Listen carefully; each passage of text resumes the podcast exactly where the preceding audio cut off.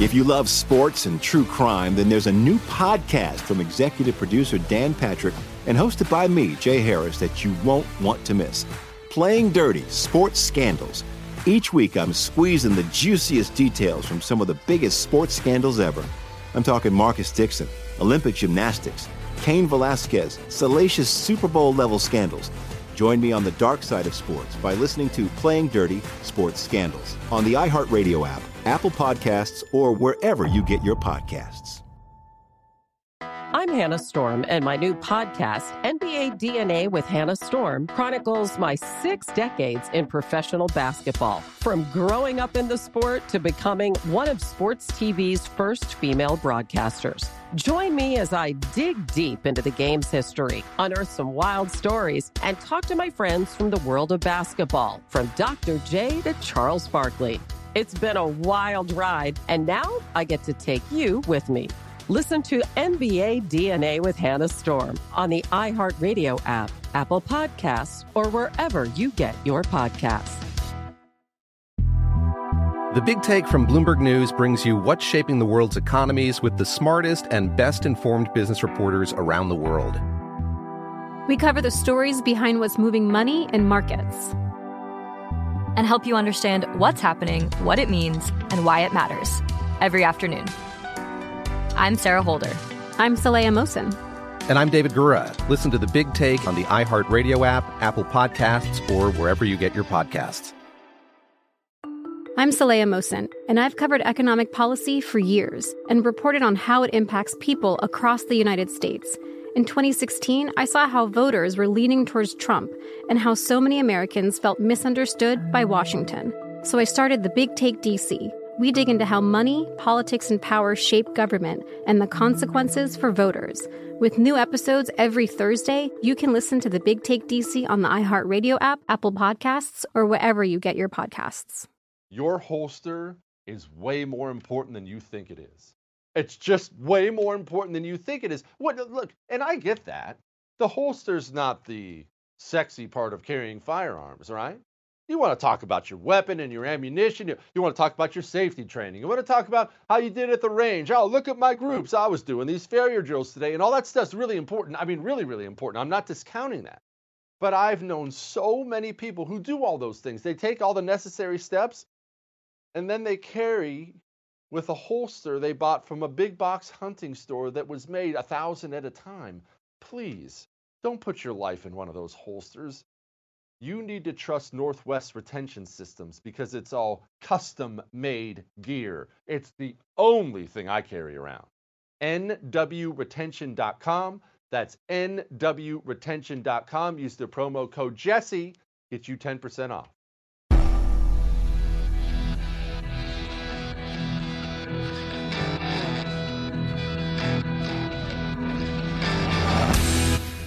This is the Jesse Kelly Show.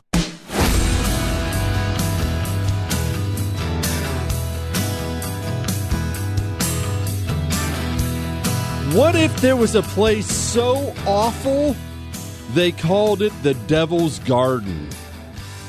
We will talk about that today on our history story, and it's going to be a infuriating, fun, crazy day on the Jesse Kelly Show. Why infuriating? I have an ad, a recruiting ad for the Central Intelligence Agency. I'm not making it up. I verified it with three different places that it was real before I played it for you on the air. It's real. Your jaw is going to hit the floor. I'm going to play that for you about an hour from now.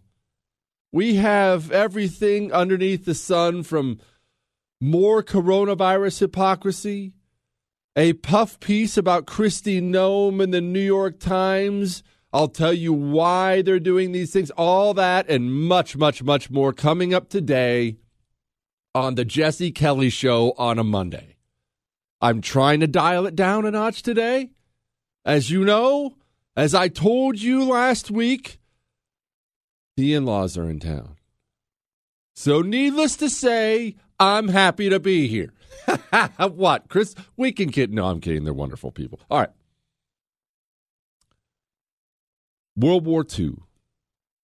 Germany, Britain, North Africa. Let's talk about the players here for a moment. First of all, when we talk about Winston Churchill, and this is, isn't really critical to the story, I just want you to understand something about Winston Churchill. Winston Churchill was a big shot in the government in World War I. He had this suggestion that the Brits storm into Gallipoli, that they would take over that part of it fairly easily, and that it would change World War I for the British. Turned out to be a disaster. The Turks, the Ottomans fought a lot better than they thought, and Winston Churchill was tossed from the government. People, people don't realize that this guy was on the outs. He was persona non grata. And then over a period of time, fought his way back to being the man in charge. Now, that's the Churchill part of it. One thing you need to understand about North Africa, because I will tell you, when I first started doing a bunch of reading about World War II and documentaries and all these things, I always found it so odd that any fighting was going on in North Africa. What? Why? Who? What point is that? Well, here was kind of the point of it. There was a two-part thing. One, Italy.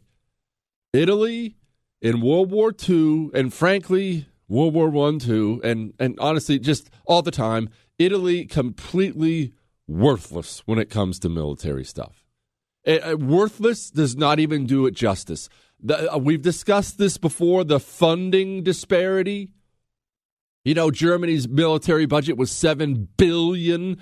Italy's was seven hundred million during World War II but it was it went deeper than that. I don't know the reasoning. Obviously, I have fun joking about Italians, but I don't know why their leadership was bad, their gear was bad, their training was bad, they were cowardly, they were terrible.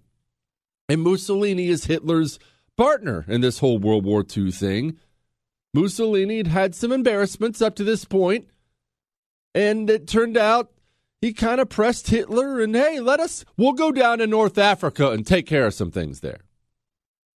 Hitler looks at that and thinks to himself, okay, shouldn't be too bad. We could get something valuable out of this too. What could the Germans get? Well, what does the Middle East have? Oil, and a lot of it. And the German war machine takes a lot of it. All, all the war machines at this point take a lot of it. So he's thinking, okay, let's push into North Africa. We'll push east and go take the oil fields, and then we'll have all the oil we'll ever need. And surprise, surprise, Italy gets there and promptly get their teeth kicked in at every single turn. So Germany eventually has to take it over and send their own guys down there. And who do they send? The general, one of three names you'll need to know for today called Rommel. They called him the Desert Fox. Rommel storms into northern Africa with some pretty sweet German tanks, and he proceeds to absolutely start beating the crap out of everybody. Uh, they, they look, they study Rommel and his tactics to this day. This dude was a stud, an absolute stud.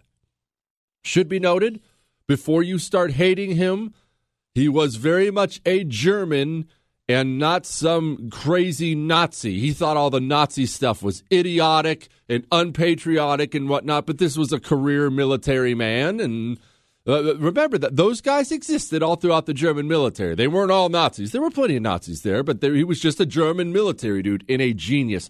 And Germany, they just field these guys. They always seem to have these military commanders who are studs. It's, I don't know whether it's a mentality in that country or what but World War One, they had the best generals. They were just awesome. Germany. Anyway. So that's the situation on the ground. Germany is now in North Africa. They are storming through people, heading east, heading for those oil fields, heading from west to east in Africa. What's the situation on the Allied side? Well, Hitler's taken Europe. Hitler is now in the Soviet in the, in the Soviet Union, and this is 1942. It's not going that poorly yet in the Soviet Union. In fact, they're taking over huge parts of the Soviet Union. It's not necessarily looking yet like this Axis German war machine is going to be stopped. And what are the Allied wins to this point? Well, pretty much none. It's it's hard for us to think about that now because we see the war in 2020 hindsight. But for the longest time, by this point in time, the Allies had done nothing but lose and try to regroup and be back on their heels. They didn't. We didn't have wins. What's America doing? Well, remember December 1941, we get attacked in Pearl Harbor, so we're in the war now. We've been in the war a little less than a year at this point. And Roosevelt has a problem on his hands. We lose sight of, of how much wars and huge decision making in wars comes down to politics. And that's not uniquely American, that's just the history of the world. Roosevelt's situation is this we declare war on Japan. Everyone knows, short time later, Hitler declares war on us, which is still inexplicable. So we're like, okay, well, we'll declare on you war on you too. So we're we're technically at war with Japan and Germany. However, Americans, while in general didn't have a lot of love for Adolf Hitler, as you can imagine, that kind of ideology was flatly rejected here. Americans didn't have a problem with Germany, though. This is pre Holocaust Germany. This is pre a lot. Why would the Americans be mad at Germany in 1942? Germany hasn't really laid a finger on us. Americans were very, very, very mad at Japan. You've seen those pictures, those World War II era pictures of the recruiting lines lined up around the block. They were there to fight the Japanese, not the Germans. Oh, yeah, Hitler, I don't like him. Oh, I want to kill every Japanese person on earth. That was the feeling back then. Roosevelt, however, and as much as I despise him, he's probably not wrong about this. Roosevelt felt that we could fight the war in the Pacific in a decent enough way to kind of hold serve over there against Japan, but we should take out Germany first. He felt that Germany was the bigger menace, the bigger problem. Again, I don't like Roosevelt. He's probably not wrong about that, though. But how do you, if if you're the American president, and the American people are mad at Japan, what are you going to do to shift their focus? Well, this is when it gets a little morbid. Hang on, buckle up for that. And uh, wait a minute, critical race theory going down? Hang on.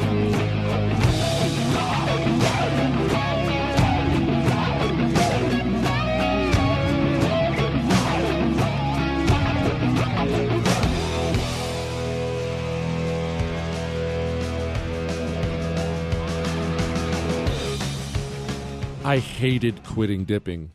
And it wasn't just that I hated the process. You know, I hated the stupid nicotine patch I tried, which was dumb, and I hated the bubble gum, and I hated all that. It wasn't just that I hated that. It made me feel like a failure, to be honest with you. You feel like a failure because you're trying to quit, or oh, I'm going to quit, and I to- I'm totally going to quit. I'm quitting. Uh, honey, I promise I'm going to quit. And then you find yourself buying a can and you feel guilty about it. You feel like you're buying drugs and then you put one in and you don't even enjoy it as much as you used to because you feel bad about it, then you feel bad about yourself. You can break all this cycle. Go get Jake's Mint Chew. Jake's Mint Chew works. It will help you quit dipping, and it's tobacco free and it's nicotine free. Go break free of it today. Go to jakesmintchew.com. That's jakesmintchew.com. Use the promo code Jesse, that's J E S S E, for 20% off.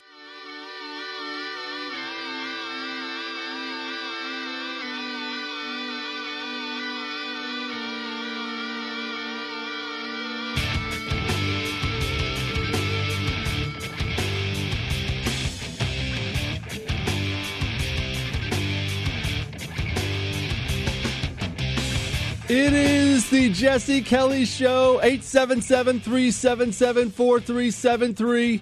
Jesse at jessekellyshow.com. We got Michael Malice coming up as he always does a little over an hour from now. I can't wait to ask him what he thinks about this critical race theory W we got here.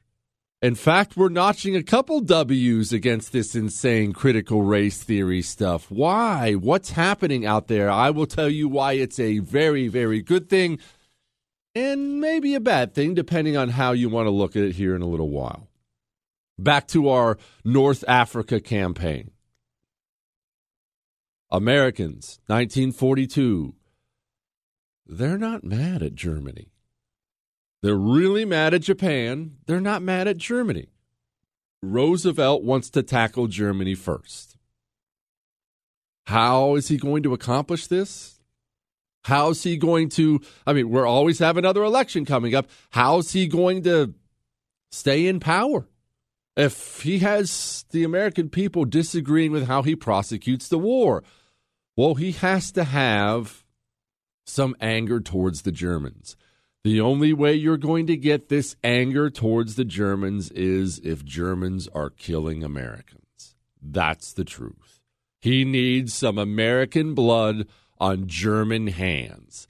So he chooses to kind of tiptoe his way into it by offering the British support in Northern Africa. We're not getting to the American involvement just yet. This is the Brits and the Germans. Now, what's what's happening right now in Northern Africa? Remember, the Desert Fox, Erwin Rommel, is storming through the place. He's heading from west to east, heading for the oil fields. And everybody is on their heels right now. And the British, the British are really at an extreme disadvantage because this is a tank war. When we're talking about this war in Northern Africa, understand it's a tank war. Tanks, anti tank mines, anti tank guns, you have airplanes there, mainly the British airplanes, but you have airplanes there, but their job is attacking the tanks. This is a tank war. The Brits have been on their heels for a lot of reasons. One, Rommel's really, really good. Two, the British tanks are a major problem, at least at this point. Why are they a major problem? Well, being in a tank would be a horrifying thing, I've always thought. Allow me to uh, step aside here for a moment. I don't like vehicle combat. I've discussed this with you before. Not that I don't think it's cool. I, I the thought of doing it, I don't enjoy it because I feel like I have a lack of control. Uh, you know, the the naval battles. I don't think I would not enjoy being in a naval battle. Not that anyone enjoyed it, but the thought that I'm completely out of control. I have I have nothing to do with whether or not a shell is about to land in my lap and turn me into dust. You don't know when it's coming. You have no control. There's nothing you can do about it. I don't like that. And the tanks, when it comes to tank battles, remember, because this is going to be applicable today, tank battles, in my opinion, are uniquely terrible. Why are they uniquely terrible? Because lots of time you burn to death. You're in a gigantic steel box full of fuel and bombs. Well, ammunition and black powder. And you're just, you're sitting on a matchbox and you're inside of it, and there's a locked hatch, and it's just really, really ugly. And not only might you burn to death, you might have no idea it was even coming. Something we lose sight of when it comes to tank battles, something you'll think of next time you watch a, a documentary or a movie with tanks in it. How terrible the visibility is. You can only have so many places to look, otherwise, you're weakening the armor. You don't want people shooting through it. So you have these wee little slots and when you hear these old tankers describe fighting tank battles, they'll describe scenes where they'll they'll turn and just boom, there's a tank right in their field of vision. They didn't even know was there. They're looking at you, you don't know they're there. It just no thank you. And it gets worse for the British. The British tank doesn't really have a gun that can penetrate the German tank's armor. German tanks were dynamite, and the German tank can easily penetrate the British armor. They made their tanks lighter. Well, they haven't changed laws of physics. If your tank's lighter, that means it's missing something. What's it missing? Armor. The Germans were just better at it, and Rommel was better at it. So they tear across the northern African desert. We're talking miserable hot desert. That's going to come into play here shortly. Miserable hot desert, and they're blowing through, absolutely blowing through them. Rommel's plan is this. He now thinks he can wipe the the, the British out. He's going to try a big flanking maneuver. He did this all the time where instead of taking them flanking maneuver is instead of taking them head on, you try to circle around and hit them from the sides or hit them from behind. Now, people say flanking all the time and I realize a lot of people probably don't even know what that word means. That's what flanking means. Hit them from the sides, hit them from behind. And Rommel was awesome at this. The British have dug in. This is really one of their last stand places. They've dug in. They have a great defensive line, and they take on the Germans. But Rommel, oh, and now we're about to get to a yo yo portion in this whole famous, famous battle, the most famous tank, tank battle of all time, the Battle of El Alamein. Rommel oh, has a situation. Remember this whenever anybody talks about combat or a battle ever you must have supply lines. It's not something anybody talks about in the movies or whatnot because it's boring and it's not sexy. Give me the explosions and the bombs and the bullets and the Johnny, I'll save you and all that other stuff. You know what's not sexy? Water. How are we going to drink water? How are we going to eat food? We have men getting wounded and dying every single day. How are we going to get them from this place back to a hospital? How are we going to get fuel? How are these things govern combat? Rommel has pushed so far away from his supply lines because he's moved so fast and done such a good job, but he's moved so far past his supply lines, he's running out of things. He's running out of he's running out of water. The British RAF, the Royal Air Force, is now slaughtering his supply lines that he does have. They're bombing the water trucks, the fuel trucks, and this is at a time when Germany probably could really, really reinforce Rommel if they wanted, but everything's a matter of priorities, isn't it?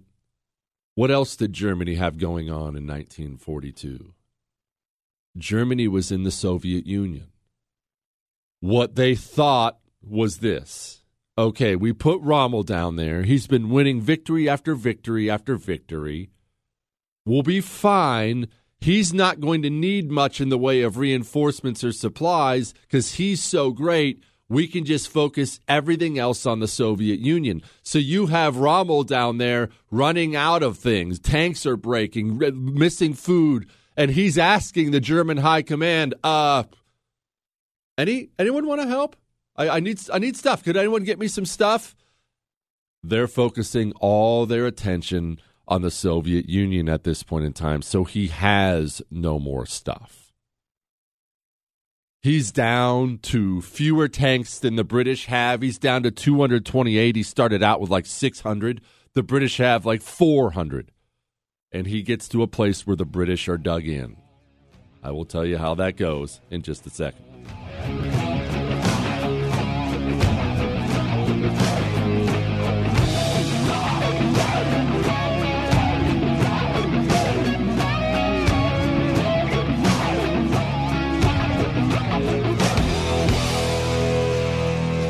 You know, I never have to change a filter in my Eden Pure Thunderstorm, my air purifier. I hated always having to change those old filters. It sucked. And you know what I'm talking about the air purifiers, the two, three foot towers that take up half the room. You never have to change a filter in the Eden Pure Thunderstorm. It's just there producing super oxygen for you. I'm not making that up, by the way. Sonic Technology produces super oxygen that purifies your air the same way nature does after a thunderstorm. That's why once you plug it in, I highly recommend this to people. Plug it in and then go to work, leave the house for a while, come back. I, I could taste how clean the air was when I walked back in my home. I own three of these things. That's how great they are. Go to EdenPureDeals.com. That's EdenPureDeals.com. Use the code Jesse at checkout. That gets you 10 bucks off.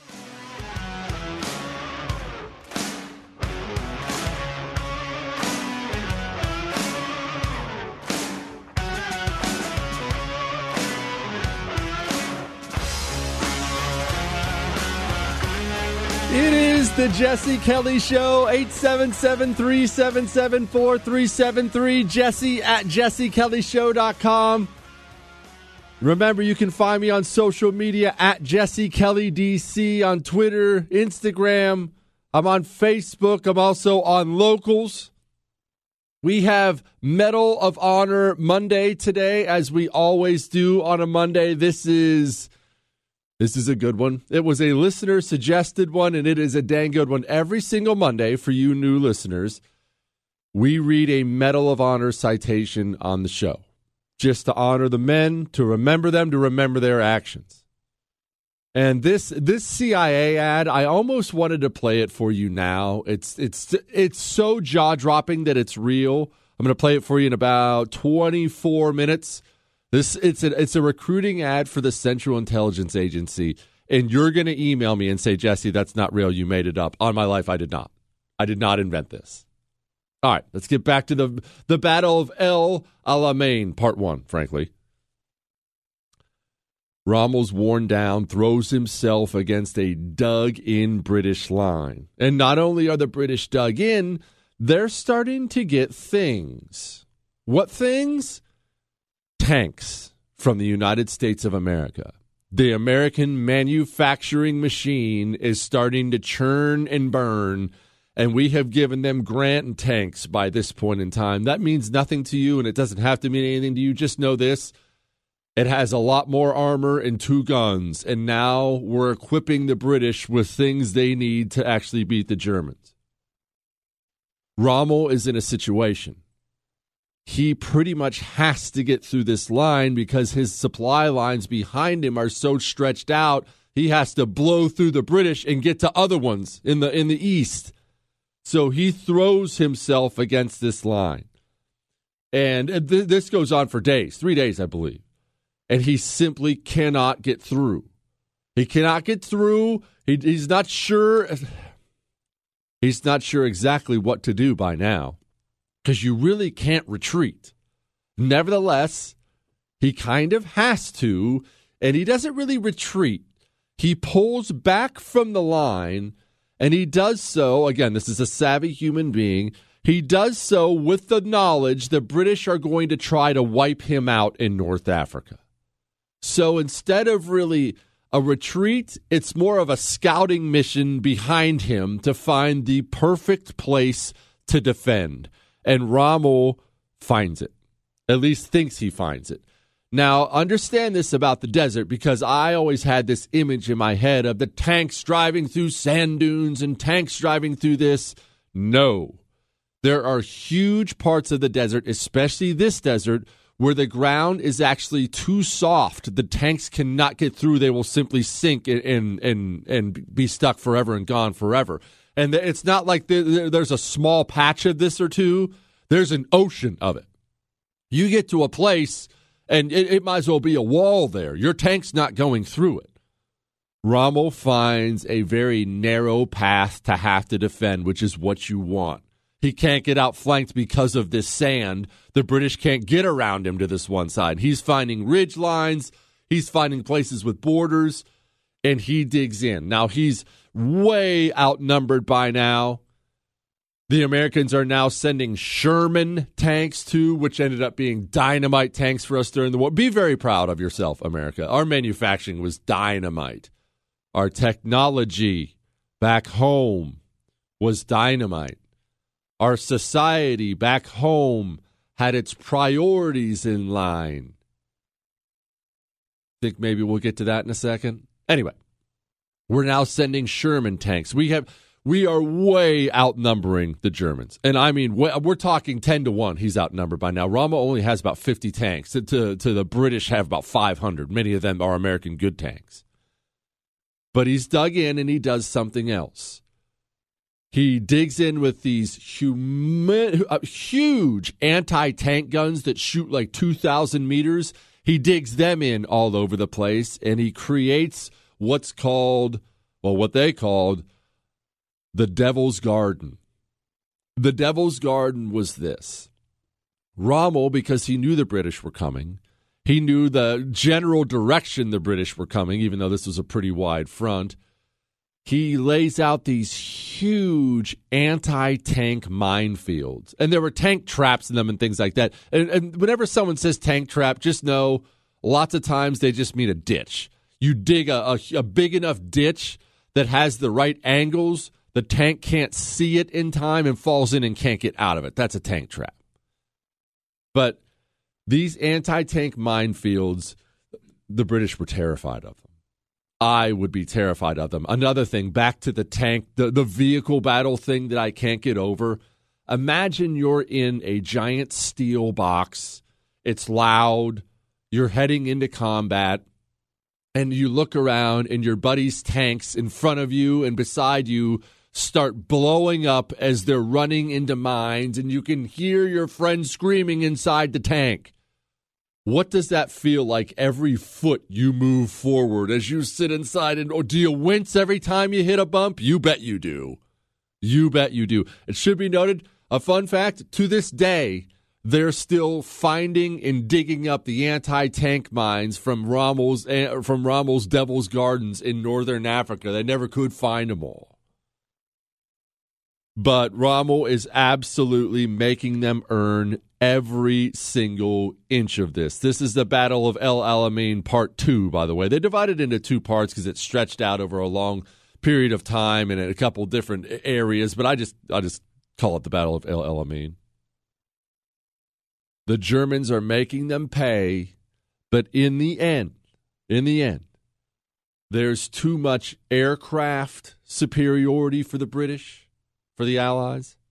There's too much tank superiority there's simply too much, and they end up defeating Erwin Rommel, who has to tuck tail and run. That is an extremely, extremely condensed version of the Battle of El Alamein. If, if tank battles interest you at all, or the Northern Africa battle interests you at all, I would highly recommend you look into it because it's fascinating. But I have a lot I need to get to today, and I just wanted you to know we win battles not at the time of the battle. You win battles before the battle begins. There is only any nation, any military, any anything. You only have so much time. You only have so much you can focus on at any given time. You're not God. You can't focus on all of it, even huge, powerful nations. We won World War II based on our technology and our manufacturing, and that's a fact. Japan, at the very beginning of the war, they had pretty much the best planes out there, the Zeros. By the end, we were slaughtering them in the skies. Why? Well, they were still flying the Zeros they had at the beginning of the war. We had several times advanced our planes past them because our technology and our manufacturing could do it. Germany, by the end of the war, always had great designs on their stuff. I mean, they're friggin' German, but the quality was in the toilet. Why? Well, they didn't have enough resources. They didn't have enough time. They didn't have enough focus to make sure the quality stayed up like it was early in the war. Why did we win the Battle of El Alamein? Yes, it's partially because of the British General Montgomery. We win that battle because the technology, the focus back home, the manufacturing, it was all there. What I'm trying to tell you is this I'm about to play you this audio from the Central Intelligence Agency.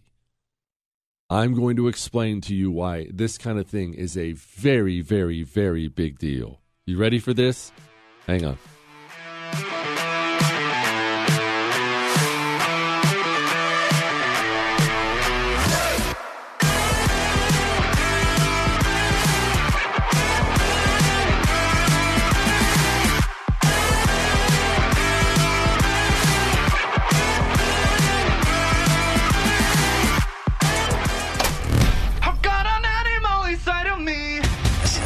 Kelly. You're listening to The Jesse Kelly Show. Have you ever talked to any of these super soldier special forces types? I do. I talk to them all the time. And one thing that will hit you if you're paying attention after you talk to them for long enough is how much they obsess over their gear. I'm talking about even when they're out, let alone when they're in, even when they're out, it has to be the perfect this, the perfect that, the perfect this, the perfect that. And ask them why. If you ever get the chance, ask them why.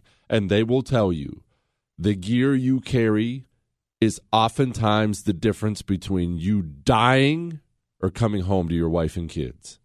When I tell you to get a custom made holster from nwretention.com, Northwest Retention Systems, I mean, get a custom holster. Go to nwretention.com. That's nwretention.com. Use the code Jesse at checkout. That gets you 10% off.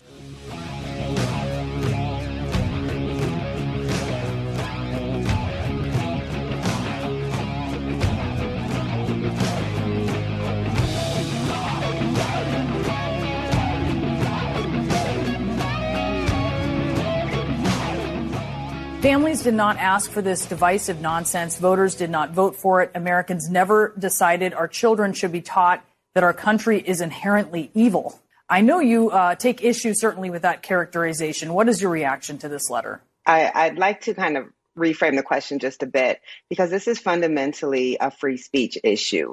If you look at the rhetoric of uh, Senator McConnell and of state legislators all across the country that are trying to get bills passed to prohibit the teaching of the 1619 Project. It's not about the facts of history. It's about trying to prohibit the teaching of ideas that they don't like. Ooh boy, it is the Jesse Kelly Show, 877 377 4373.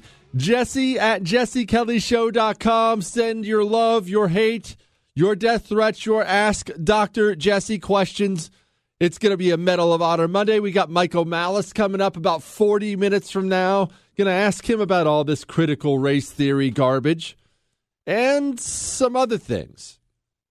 But first, priorities.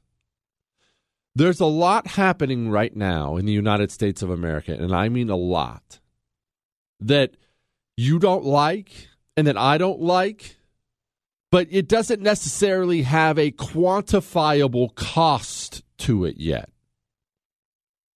What do I mean by that? Well, I want you to listen here. I want you to listen. This is long. I'm warning you now, it's long. I'll probably cut it off early because it's like two minutes long. So that's a warning ahead of time.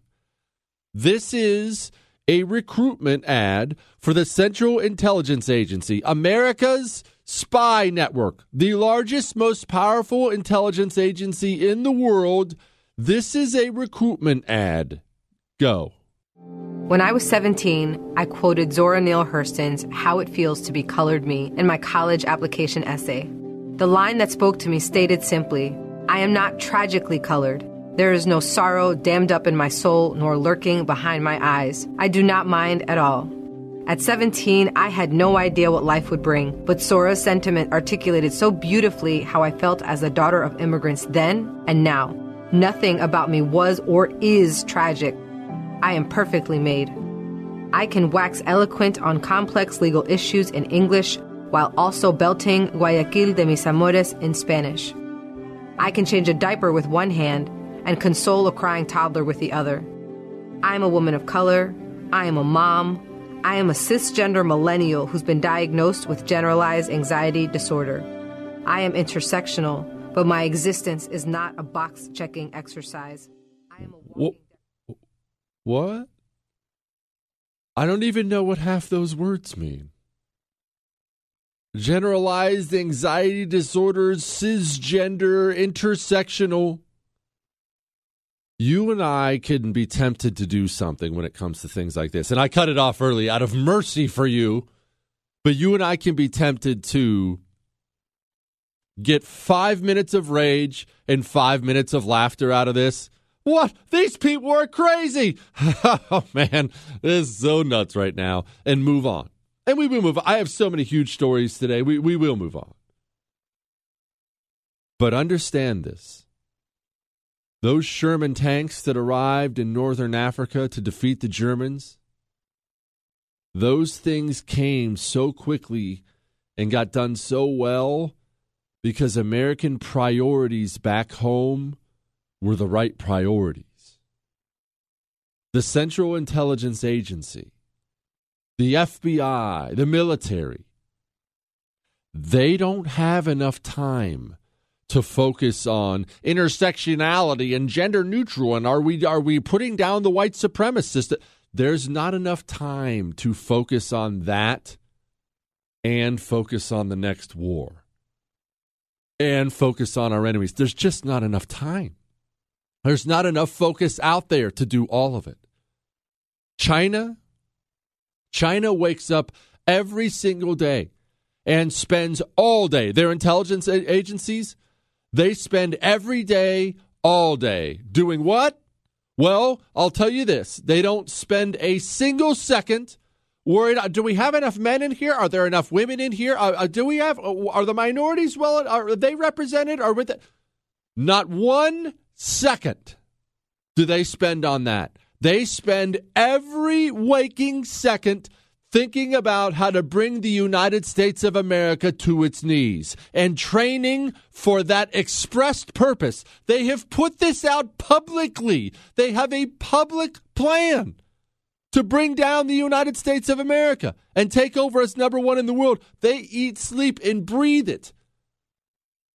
If, if the Chinese are, let's just call it an eight hour day. It's longer than that. Let's call, let's call it an eight hour day if they're spending all eight of those hours bringing down the United States of America in their minds, and we're spending four hours trying to bring them down, over time, that can end up being the end of a nation. That's how big that kind of stuff can get. That can be the end of a nation. You don't have time to where I'm an is- intersectional cisgender. Go find our enemies and kill them. Hang on.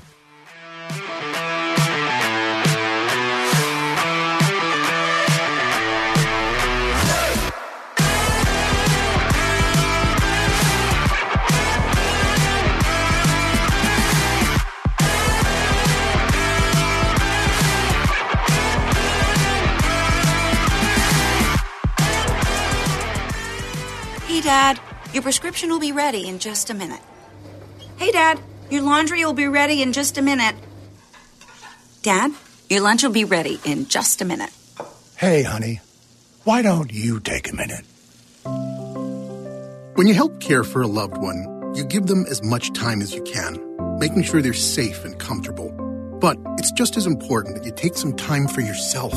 At AARP, we can help with information and useful tips on how you can maintain a healthy life balance, care for your own physical and mental well being, and manage the challenges of caring for a loved one. Because the better care you take of yourself, the better care you can provide for your loved one. Thanks, Dad. Thank you. You're there for them. We're here for you. Find free care guides to support you and your loved one at aarp.org slash caregiving. That's aarp.org slash caregiving a public service announcement brought to you by AARP and the Ad Council.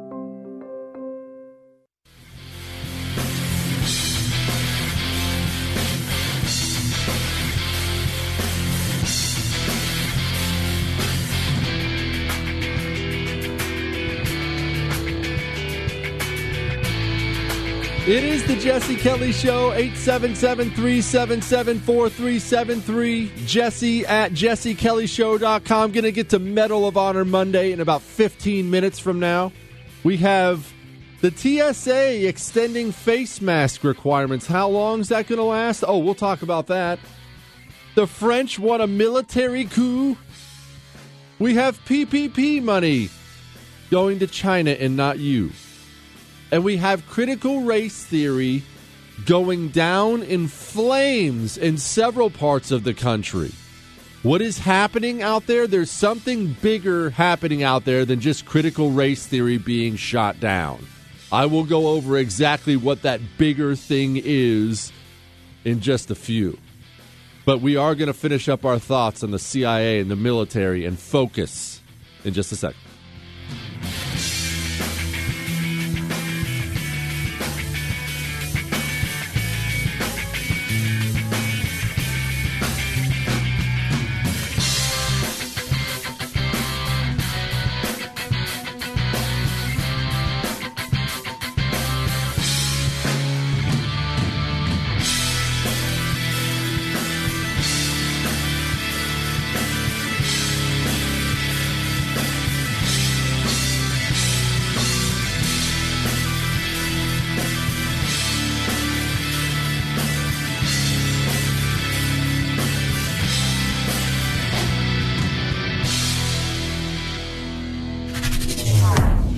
Jesse Kelly returns next.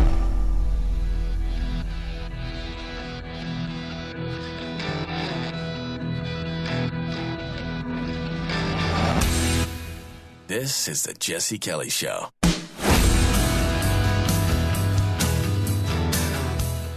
Um, this proposition that we are a systemically racist country. Your reaction? Well, it's a bunch of horse manure. I mean, give me a break.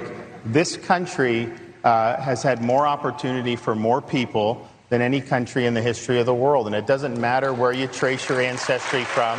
We've had people that have been able to succeed and all. And here's the problem with things like critical race theory that they're peddling.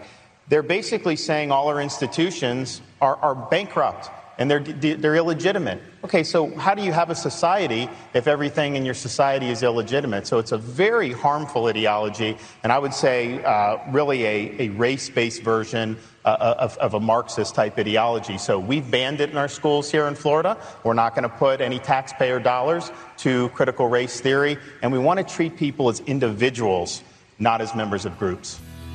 Ooh, how about that, Heavy D? It is the Jesse Kelly Show. Don't forget, if you miss any part of our show, including our Battle of El Alamein in World War II, big old tank battle, that was how we opened today. If you miss any part of the show, the whole thing's available on iHeart, Google, Spotify, and iTunes. On iTunes, leave a five star rating, leave a review talking about how handsome I am. You want to know what's happening in this country?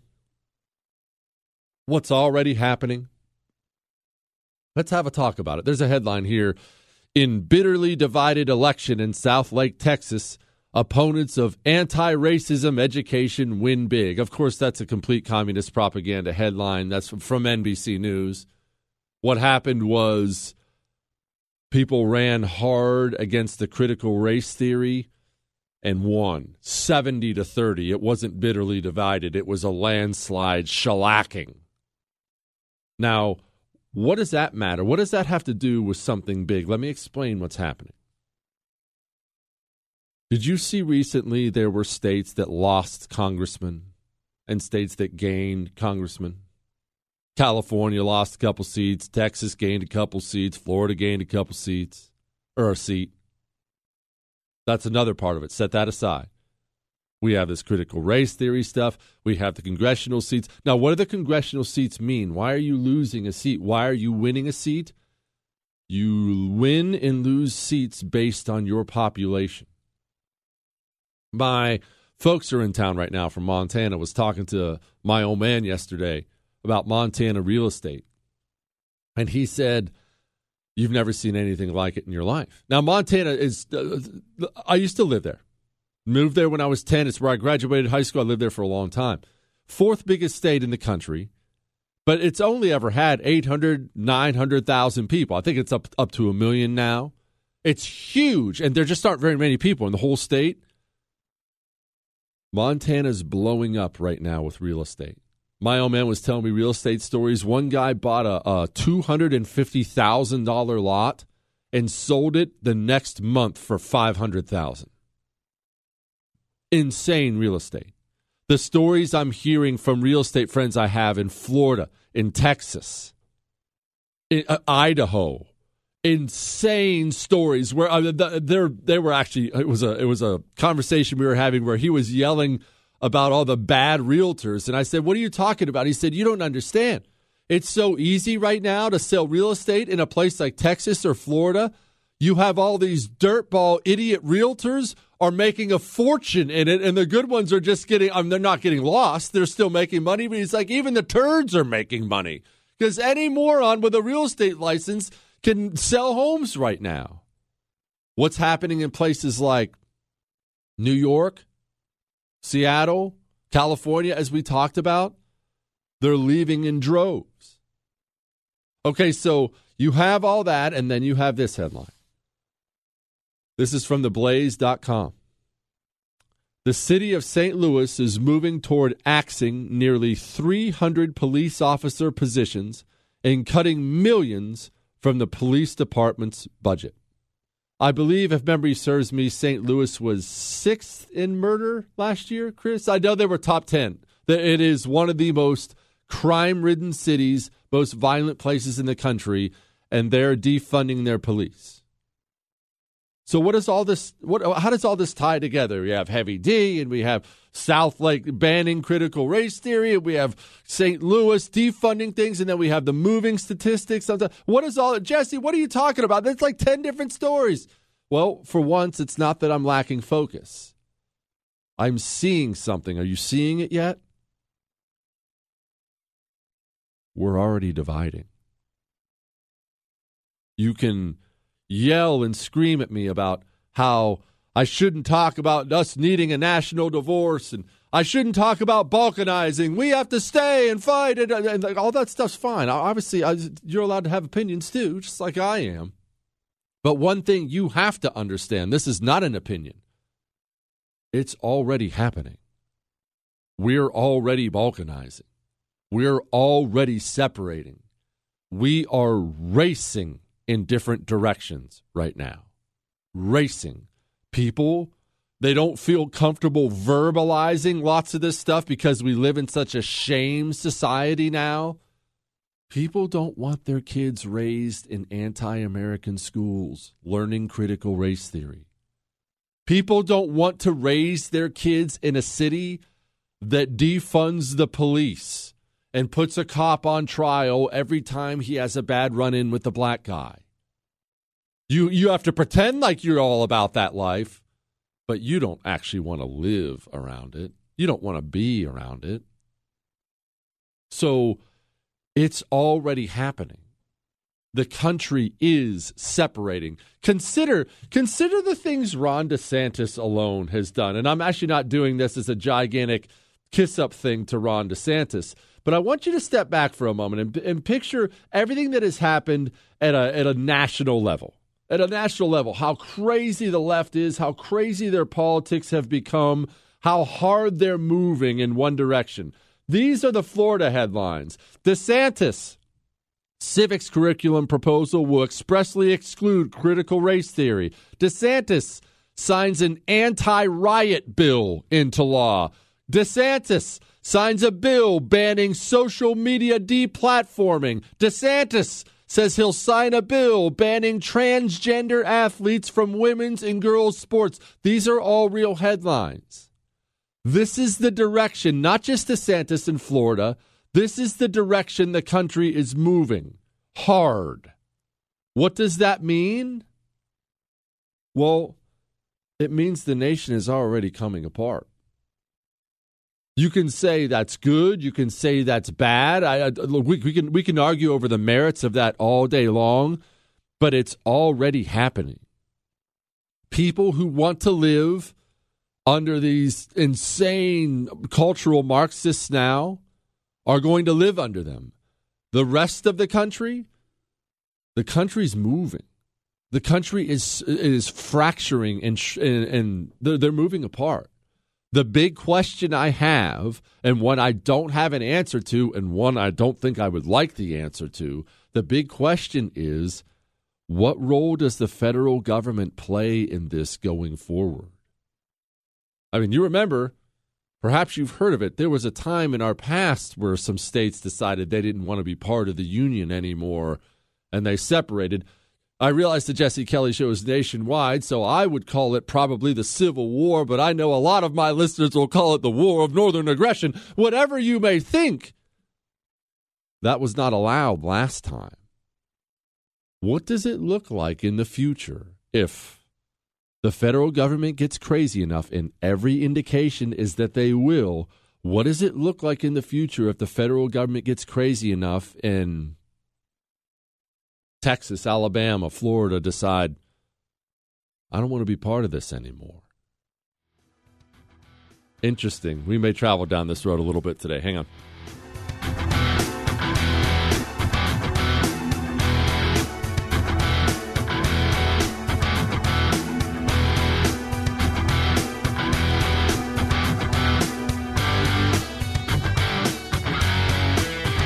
This is the Jesse Kelly Show. Like a stain on your brain, you can't get out. The Eden Pure Thunderstorm, it's small and it's quiet.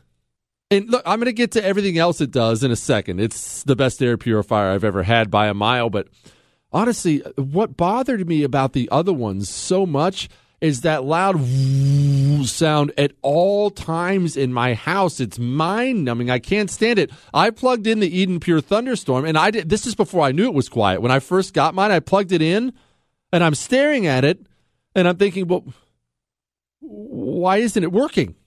It's not making a bunch of noise. Why isn't it? Why isn't it working? And then I looked into it. Oh no, that's that's part of what it does. It's working. It's just not blasting you out of your room. It just sits right there in the outlet, small, quiet, cleaning your air.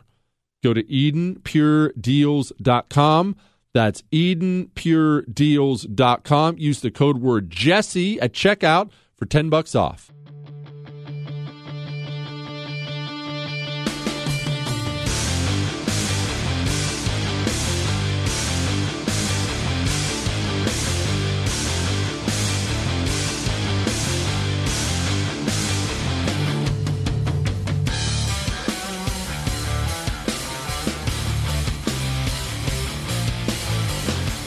Like me, you're a small. I mean, you're you're a conservative with a small c. Uh, there are ways to run government institutions. There's ways not to run government institutions.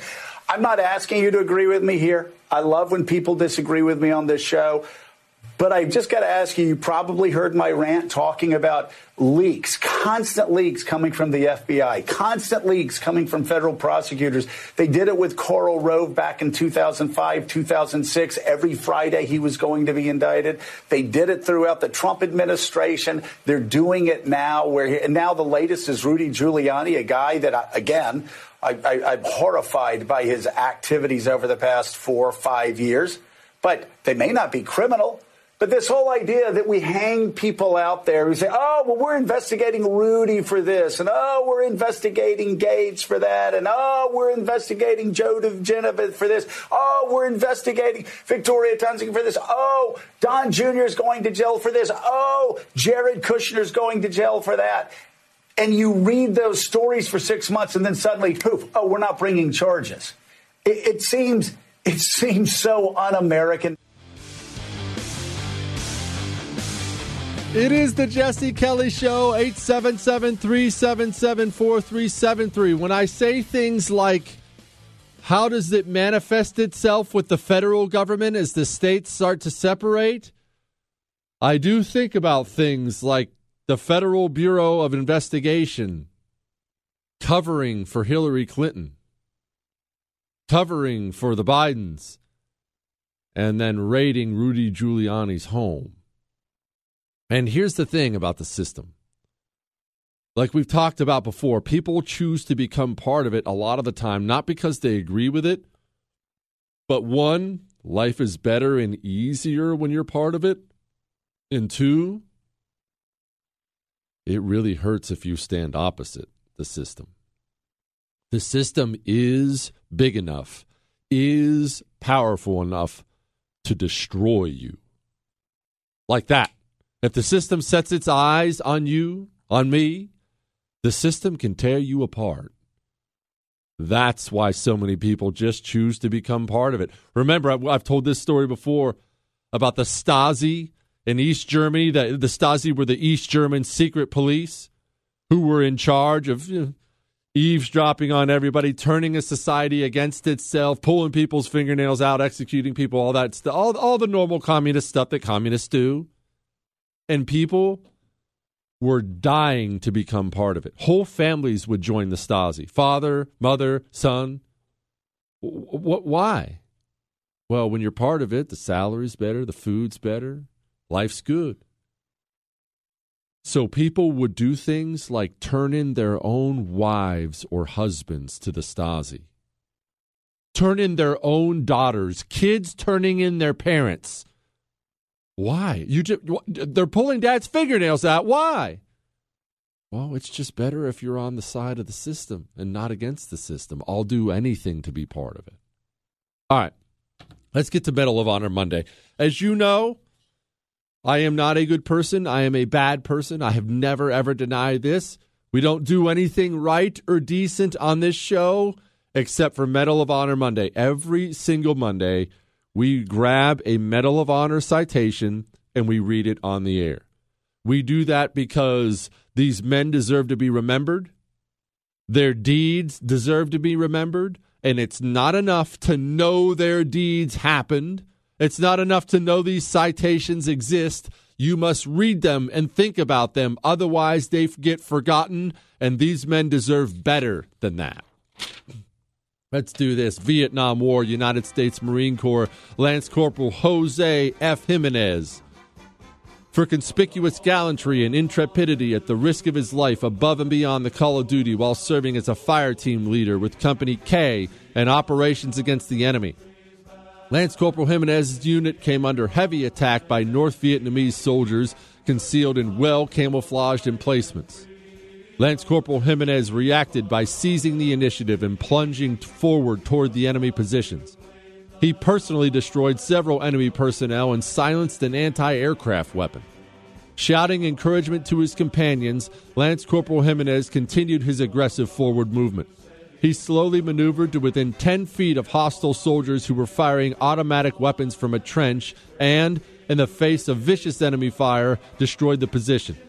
Although he was by now the target of concentrated fire from hostile gunners intent upon halting his assault, Lance Corporal Jimenez continued to press forward. As he moved to attack another enemy soldier, he was mortally wounded. Lance Corporal Jimenez's indomitable courage, aggressive fighting spirit, and unfaltering devotion to duty upheld the highest traditions of the Marine Corps and the U.S. Naval Service. Those Vietnam guys, brother. Those Vietnam guys, man. You know what? We might be doing another Vietnam story this week. I love these Vietnam stories. I, I find it to be such a fascinating, such a fascinating conflict, and so awful. But that's part of what makes it fascinating. And you hear you have these tales of just this absurd heroism on our side. Anyway, back to what we were talking about. Balkanizing. When I tell you to separate, leave if you, if it's at all possible, leave your blue area, move to a red one and make it redder. Don't move there and sit and enjoy it. Move there, make it redder. Go take over your local school board, take over your local city council, become an activist. I say these things and I understand these things are already starting to happen across the country. But here's what I get when I say some stuff like this. I get this. Well, Jesse, I don't. You say to take over the school board and, and don't just ban them teaching communism, make them teach your values. I don't want that. I just want teachers just not teaching any values. Okay, I understand your point. You're a human being. A teacher is a human being. Do you think, in any setting, no matter what the setting is, do you think you could sit down in front of me and I could stand up and speak to you for eight hours a day on any subject and you wouldn't pick up on the fact that I'm on the right? Do you think that's humanly possible? Do you think that would come across? I don't care if we're talking about algebra. Do you think that would come across pretty obviously to you in a day or two? It's not remotely, not remotely believable that a teacher can stand in front of students for eight hours a day and not have their values come across. That's one. Two, this is what I mean when I say the right has to have an entire mindset change, and the right is going to have to get comfortable being uncomfortable. When I say a mindset change, I say things like make sure they teach your values. You say, "No, I don't I don't want that. I don't I, that doesn't sound that doesn't sound conservative." Yeah, that's how you lost the culture war to the communists in less than a 100 years. Because that's what they do. They don't demand an impartial school board, and I just want the teacher to teach it down the line. They want the teacher to stand up in front of your kids and teach them to hate the United States of America and themselves.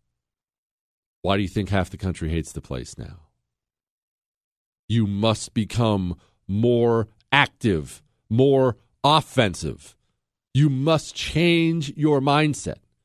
There is not a mind your own business way out of the pickle we're in. And that sucks because I'm the king of mind your own business. But it does not exist. There's not a laissez faire way. Oh, well, live and let live. You can't live and let live your way out of communism. That's not how it works. If you wanted that, like I do, then we shouldn't have lost the culture war. Okay, we lost it. Now we got to address some things. We'll let Michael Malice yell at me about that here in just a second.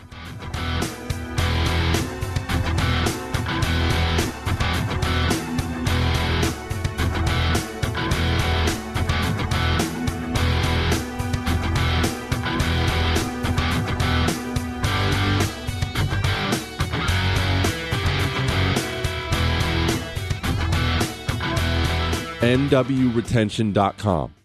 While I'm talking to you right now, go. Go and check the place out. I would highly recommend you check out their Scout chest holster. That's their best seller. I will tell you, full disclosure, I have one of the join or die inside the waistband holsters. That's how I carry my concealed weapon around. But listen to me. When it comes to protecting your life or someone else's life, do not leave it up to some stock holster you bought that some company manufactured in China in bulk. Go to nwretention.com. Northwest Retention Systems. They will custom make you a holster. It is the difference sometimes, oftentimes. nwretention.com. That's nwretention.com. Use the code Jesse at checkout. Might as well save some money. That gets you 10% off.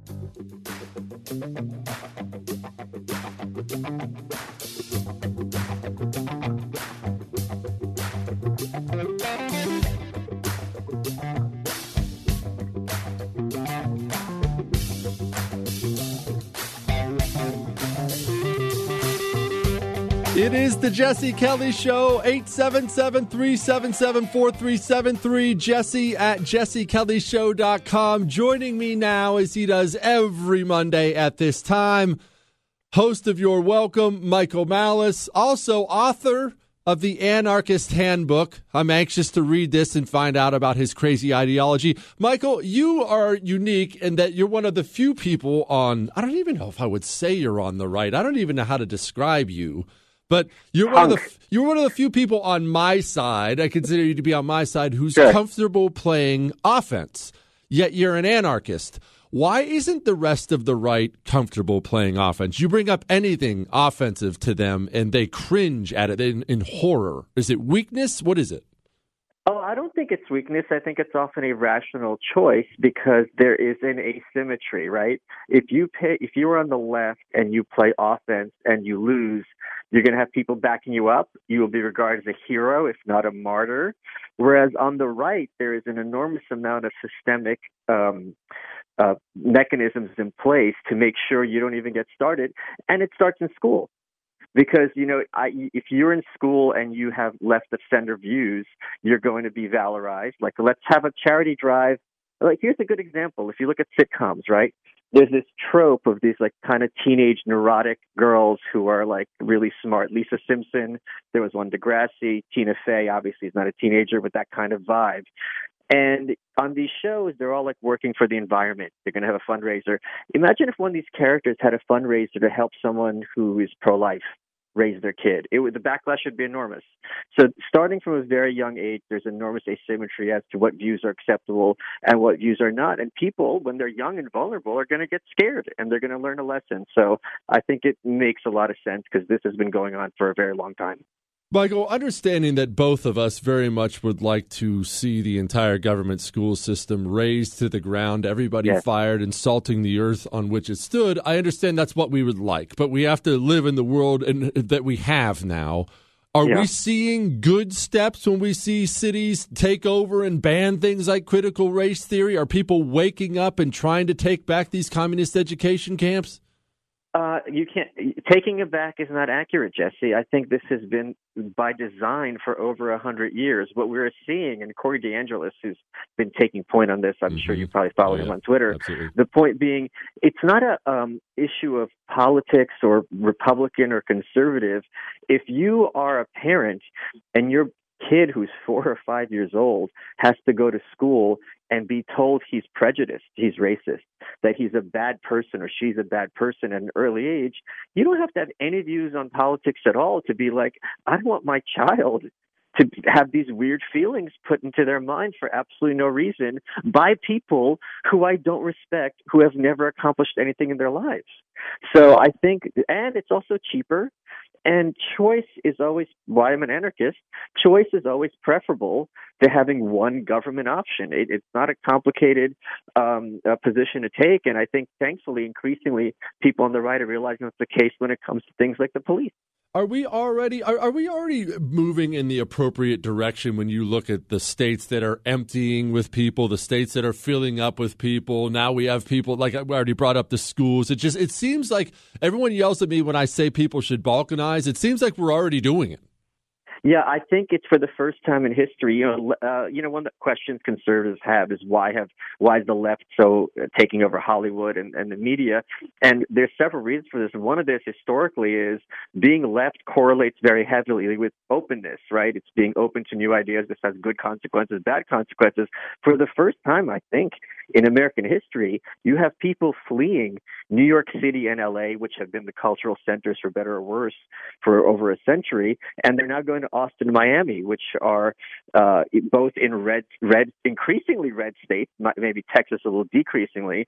And this is going to, I think, have profound consequences where people who are at least critical of the cathedral are going to be getting together and creating their new alternative culture, which I think smart people on the right have understood for a very long time needs to happen.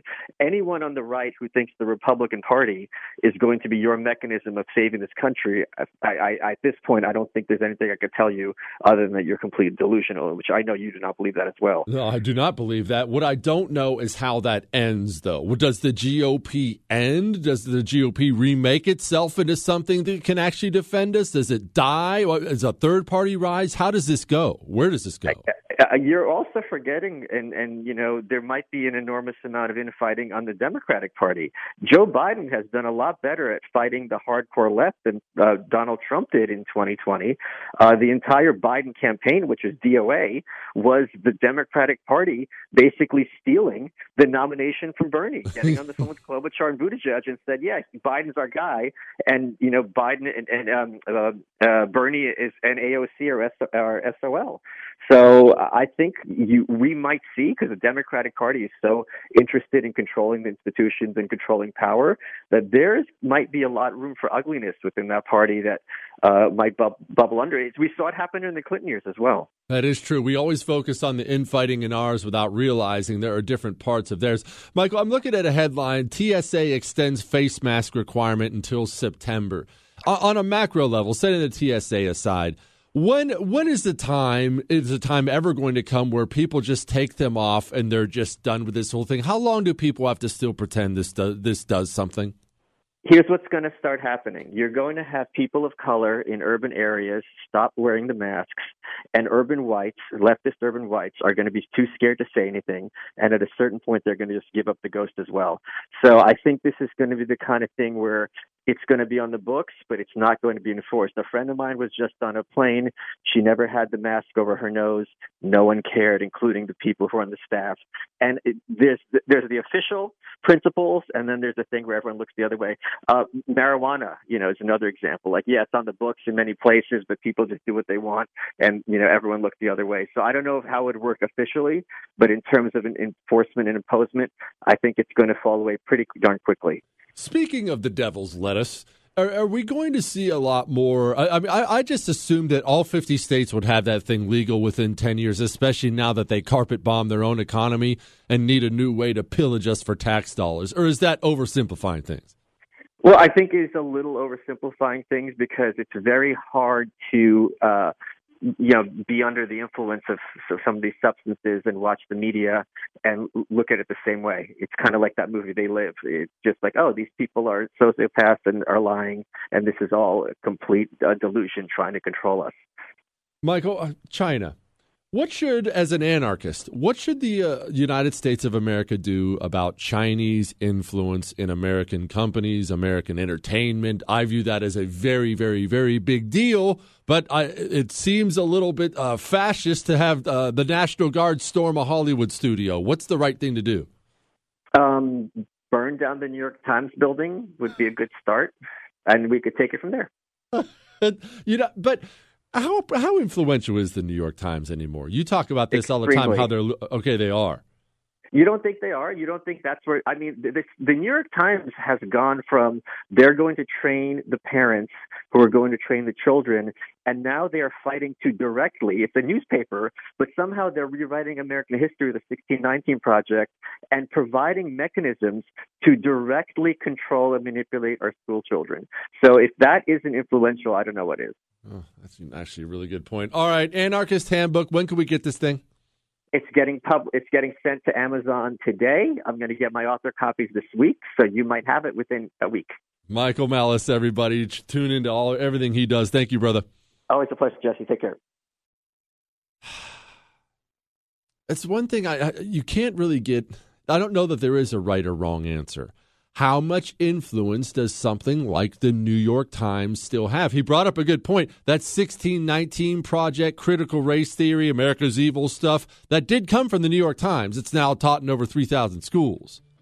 All right, we have emails, and we have an elderly couple I admire. Hang on.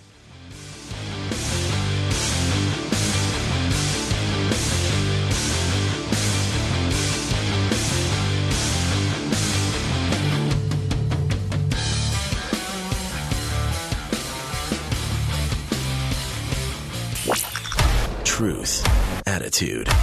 Jesse Kelly. You know, the worst thing about quitting dipping was failing. It wasn't even the the nicotine withdrawals, and I know you get those. I know you're going through it, uh, where you get a little bit snappy for a couple days. Uh, it's not that; it was the failing part of it. And I, I'll be honest, it didn't take me a month to quit. This was this was a process that took multiple years for me. When you've dipped for years, it can take a long time. But the reason it took so long, I didn't use Jake's Mint Chew at first. I didn't know it was out there. I didn't have a non tobacco, non nicotine dip to help me transition off of it. But you can jump right ahead to the end game now. Go get Jake's Mint Chew. Go to jakesmintchew.com that's Jake's Mint jakesmintchew.com. Make sure you use the promo code Jesse. That gets you 20% off.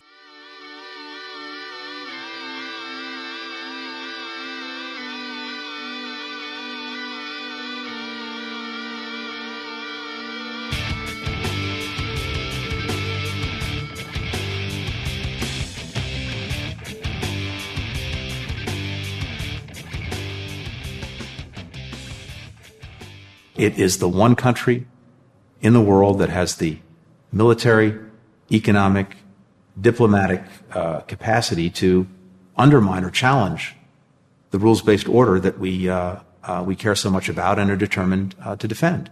But I want to be very clear about something, and this is important. Our purpose is not to contain China, to hold it back, to keep it down. it is to uphold this rules based order um, that China is posing a challenge to. Well, we're not trying to contain China.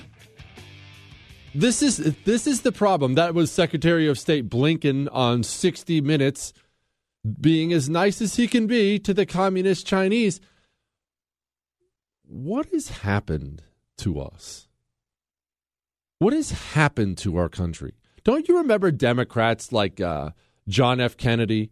Chris, find me a John F. Kennedy speech blurb of something. Find me some John F. Kennedy audio about him talking about the Soviet Union, maybe during the COVID, uh, Cuban Missile Crisis or something like that. Set aside Democrat, Republican, it doesn't matter. But this country used to be so bold and brash when we talk to our enemies and about our enemies. It, it used to be in your face. We're America. Bring it. You don't scare me. What do we say now? Well, we'd really we don't want to. Uh, we don't want to oppose China. I, we don't look. Hey, we're all friends here, right? When China's out there every day telling everyone, "Oh, we oppose America." Yeah, absolutely. Yeah, no, we're we're, we're absolutely opposing the United States of America. Gosh, it's pathetic. All right, let's get this to emails, Chris. Oh, you have one? Oh, play it. Soviet government would never become involved in rendering such assistance. Unquote. That statement also was false. Acting, therefore, in the defense of our own security and of the entire Western Hemisphere, and under the authority entrusted to me by the Constitution, as endorsed by the resolution of the Congress, I have directed that the following initial steps be taken immediately. To halt this offensive buildup, a strict quarantine on all offensive military equipment under shipment to Cuba is being initiated. That's how presidents used to talk in defense of the Western Hemisphere. They're not even talking America. No, we're in the Western Hemisphere. Bring it, commie scum. And think about this. That used to be the Democratic Party. Look at the difference between what they were and play Blinken again, Chris. Look at the difference between what they were and now what they are. To undermine or challenge the rules based order that we uh, uh, we care so much about and are determined uh, to defend. But I want to be very clear about something, and this is important. Our purpose is not to contain China, to hold it back, to keep it down. what? What? Oh, gosh. You know, play me Heavy D again. Play me Heavy D again. I need some. This, listen, GOP, listen to me. What I'm saying when I talk about being bold and standing up and fighting for something and whatnot, it's not just me speaking. I speak to non political people all day long. I don't live, work, and worship in Washington, D.C. I'm telling you, your side, your base, GOP, the American people in general, not just Republicans, they're dying for bold, a bold defense of America, a somebody who speaks against evil things. This is how you speak. Um, this proposition that we are a systemically racist country. Your reaction? Well, it's a bunch of horse manure. I mean, give me a break. This country uh, has had more opportunity for more people than any country in the history of the world. And it doesn't matter where you trace your ancestry from. We've had people that have been able to succeed and all. And here's the problem with things like critical race theory that they're peddling. They're basically saying all our institutions are, are bankrupt and they're, they're illegitimate. Okay, so how do you have a society if everything in your society is illegitimate? So it's a very harmful ideology, and I would say uh, really a, a race based version uh, uh, of, of a Marxist type ideology. So we've banned it in our schools. That's how you speak.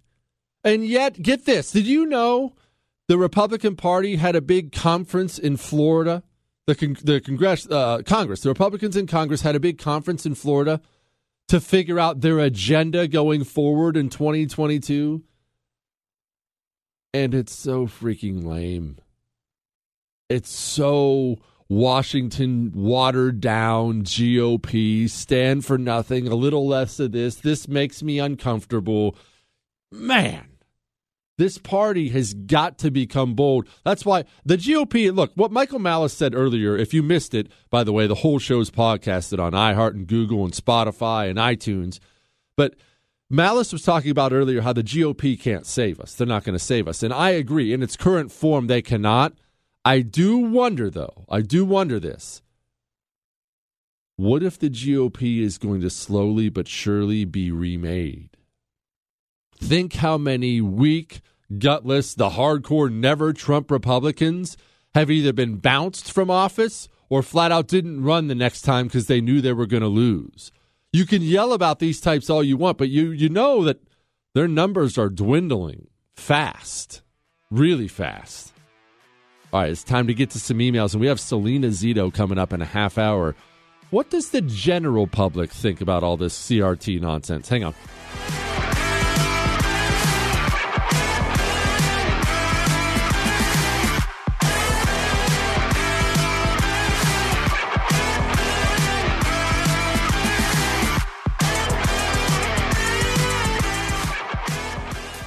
One in three adults has prediabetes. One in three. That means it could be you, your football buddy, your football buddy, or you, your best man, your worst man, you, your dog walker, your cat jogger. While one in three adults has prediabetes, with early diagnosis, prediabetes can be reversed. Take the risk test at doihaveprediabetes.org. That's doihaveprediabetes.org.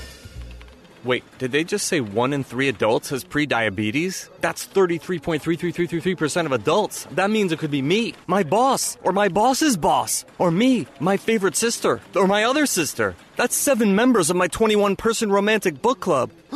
Wait, the one in three could be me, my karaoke partner Carol, or ugh, my karaoke enemy Jeff. I'm gonna take the risk test at doihaveprediabetes.org.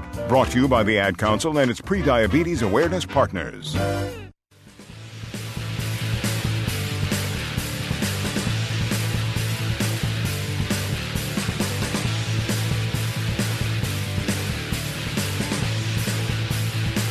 We have a ton of show still to get to. Selena Zito, remember, she's that writer for every major publication in the country. She's the one who lives, works, and worships in the Rust Belt swing states. She won't fly. She travels the back road. She talks to the voters who decide elections. You know, you and I don't decide elections, sadly. We can help, we can coerce, we can lead some people, but the guy who pays attention for maybe 10 minutes a day as he sits down and puts his feet up at night in the state of Pennsylvania, that's the guy who decides elections. That's who Selena Zito talks to. That's why she predicts who wins the election virtually every time. She was the only one to call Trump's win. Everyone made fun of her, and she said, You don't understand what's happening. He's going to win out there. I'm going to ask her, What does the public think? The public that doesn't get a voice, what do they think about this critical race theory nonsense and the direction the country's going? We're going to ask you that in about 30 minutes. Hang on.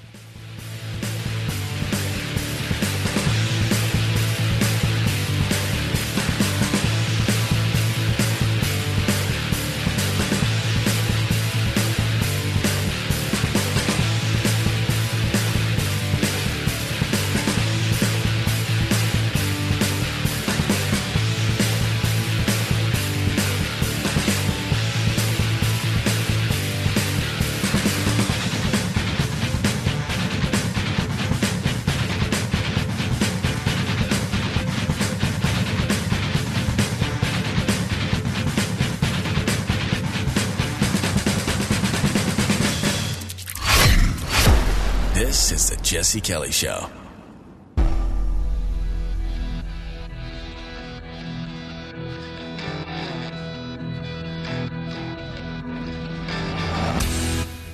This is the Jesse Kelly Show.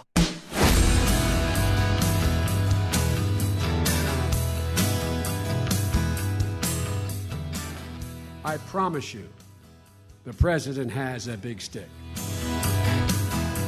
Why are you like this, Chris? It is the Jesse Kelly Show, 877 377 4373.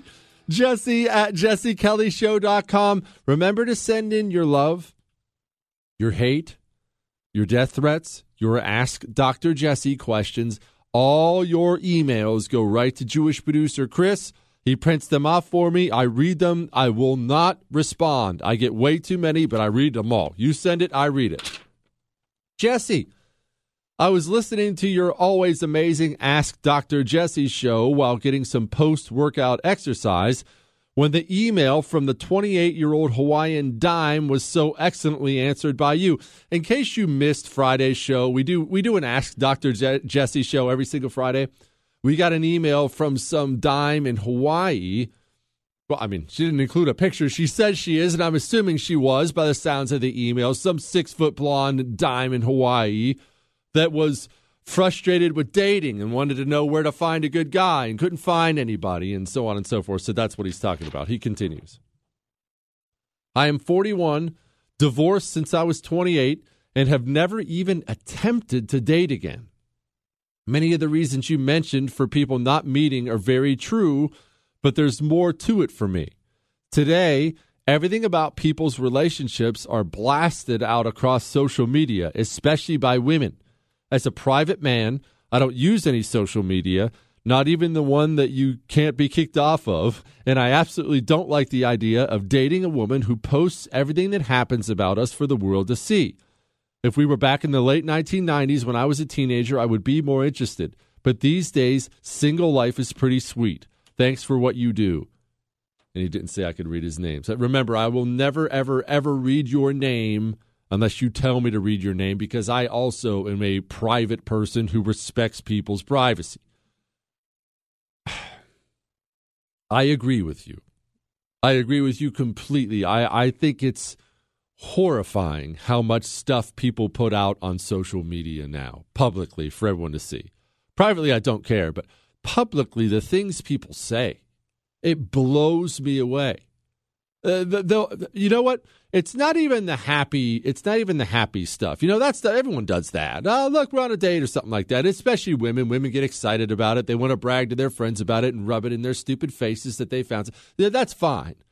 What blows me away is people who trash their their uh, their former employer or the person they used to date or be married to. I'm blown away by the people who do this publicly. Let's have a little talk. And we've had this talk before, but kids, this is for you. Pay attention. Even though I know a lot of adults want to hear this too. Pay attention. Never, ever, ever, under any circumstances, no matter how good it feels, no matter how much they deserve it, never blast your former employer or your ex publicly. Ever. Never. But Jesse, you don't understand. He he he he took the dog and he slashed my tires and he I don't care. I don't care. Jesse, you don't understand. I left this employer because I found out he was embezzling and, and, and then there was harassment in the world. I don't care. You're not hearing me.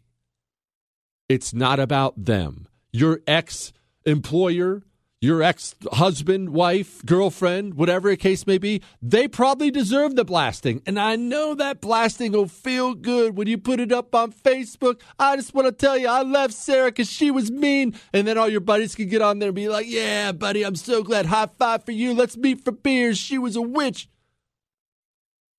It's not about them, it's about you and your future. You know who sees you blast your ex, that next potential woman who was thinking about going out on a date and giving you some smooches. And you know what she sees? She sees somebody who's perfectly willing to blast her publicly if the relationship ends badly. And she chooses to go elsewhere. Ladies, talking to you now. I, I, dudes are guilty of this too, but you're worse. Oh, I left him because he was such a scumbag. I, uh... The next guy who was thinking about taking you out on a date because you got some pretty eyes, he just watched you get on Facebook and destroy your ex boyfriend. He doesn't want to be part two. He's just going to go ahead and move on. Employees implies to you, I can't believe how much I see this from my own side all the time, from everywhere. I see this all the time. I, I, I left I left Bob's tires. You wouldn't believe what a scumbag Bob is. Never treated me right. Too many hours. It, and then I and then I caught him doing this. And, and Bob's a scumbag. Screw Bob's tires. Okay, that's good. I, I hope you got lots of retweets and stuff on that. Your buddies all cheered for you. You're right, man. I never like Bob's tires. I only get my tires somewhere else. And that's you out handing in a handing out a resume, trying to get a job. Your next employer, any employer worth their salt, you know the first thing they do. That's the sound of someone typing, by the way. I do my own sound effects. Oh, let's look at uh, his social media account. Oh, wow. Looks like he really blasted Bob's tires. I mean, we have another equally qualified candidate here. Do we really want to hire the guy who's going to blast us too if we don't treat him right? Nah. Keep criticism to yourself when it's about your ex, your ex boyfriend, girlfriend, wife, husband, or employer. Keep it to yourself. It's not because they don't deserve to get blasted. Maybe they do. Maybe they don't. It's not about that at all. It's about you and your future.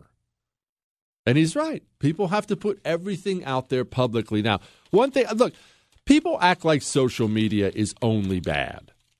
That's ridiculous. Social media can be very, very bad, and it can be very, very good. It just totally depends. But one thing it definitely does, it's made everybody want to be famous because you can get, even in small doses, you can get famous.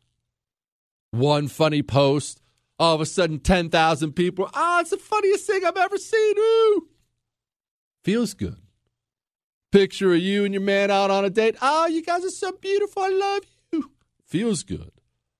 But what it's done is it's created a society of people who need that for their self confidence, who need that fuel in their life, or they feel like they're missing out on somebody, on something. You need to get to a place in your life where you don't need anybody to feel like you had a good day or had a good moment. Dr. Sombrero, you should be, you should start calling your sunroof a gunner's hatch, and it will add a level of manliness that would make a pink pickup seem tough. Love the show. Thanks for all your freedom. He said, "Say my name." His name's Rob Devine. I, and he has to include how to pronounce the names. He says something about because I'm a marine, I'm a marine, I wouldn't be able to pronounce it. You know what? That's not very nice, Rob. That's not very nice. Okay, in case you're wondering,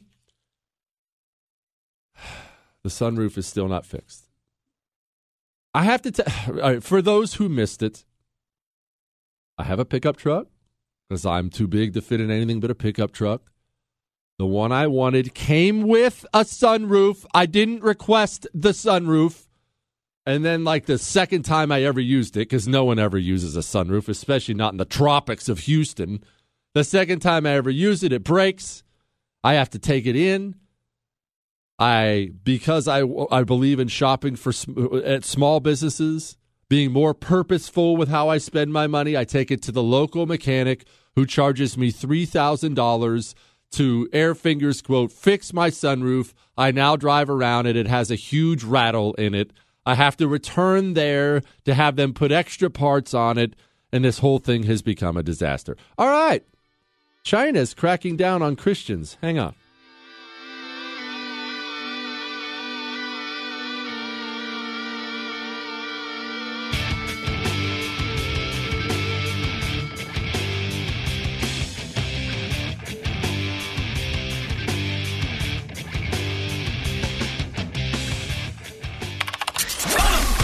Missed out? Catch up. JesseKellyShow.com. Have you ever had a holster come apart on you when you were trying to draw your weapon? I have. I have. The part that clips to my belt stayed on my belt, and the entire holster came out with my weapon and I couldn't pull the trigger. Now, by the grace of God, I was on a gun range and not staring down the barrel of a crazed gunman somewhere. But what if I had been? Well, you wouldn't be here listening to the sound of my voice now. When I say buy custom gear, gear that you depend on to save your life, I mean it might save your life. Why do you think all those special forces guys obsess over the gear they carry? Sunglasses and holsters and pants and shoes because they know oftentimes that's what gets you home alive. Go to nwretention.com. That's nwretention.com. Use the code Jesse at checkout for 10% off.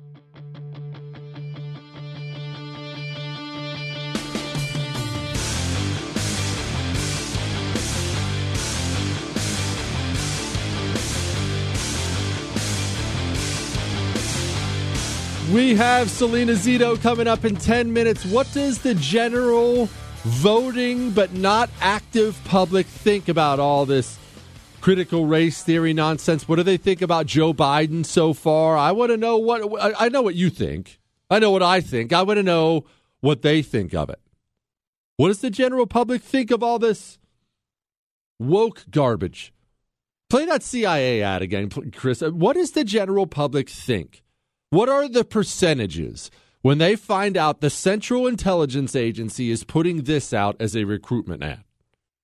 When I was 17, I quoted Zora Neale Hurston's How It Feels to Be Colored Me in my college application essay. The line that spoke to me stated simply I am not tragically colored. There is no sorrow dammed up in my soul nor lurking behind my eyes. I do not mind at all. At 17, I had no idea what life would bring, but Zora's sentiment articulated so beautifully how I felt as a daughter of immigrants then and now. Nothing about me was or is tragic. I am perfectly made. I can wax eloquent on complex legal issues in English while also belting Guayaquil de mis amores in Spanish. I can change a diaper with one hand and console a crying toddler with the other.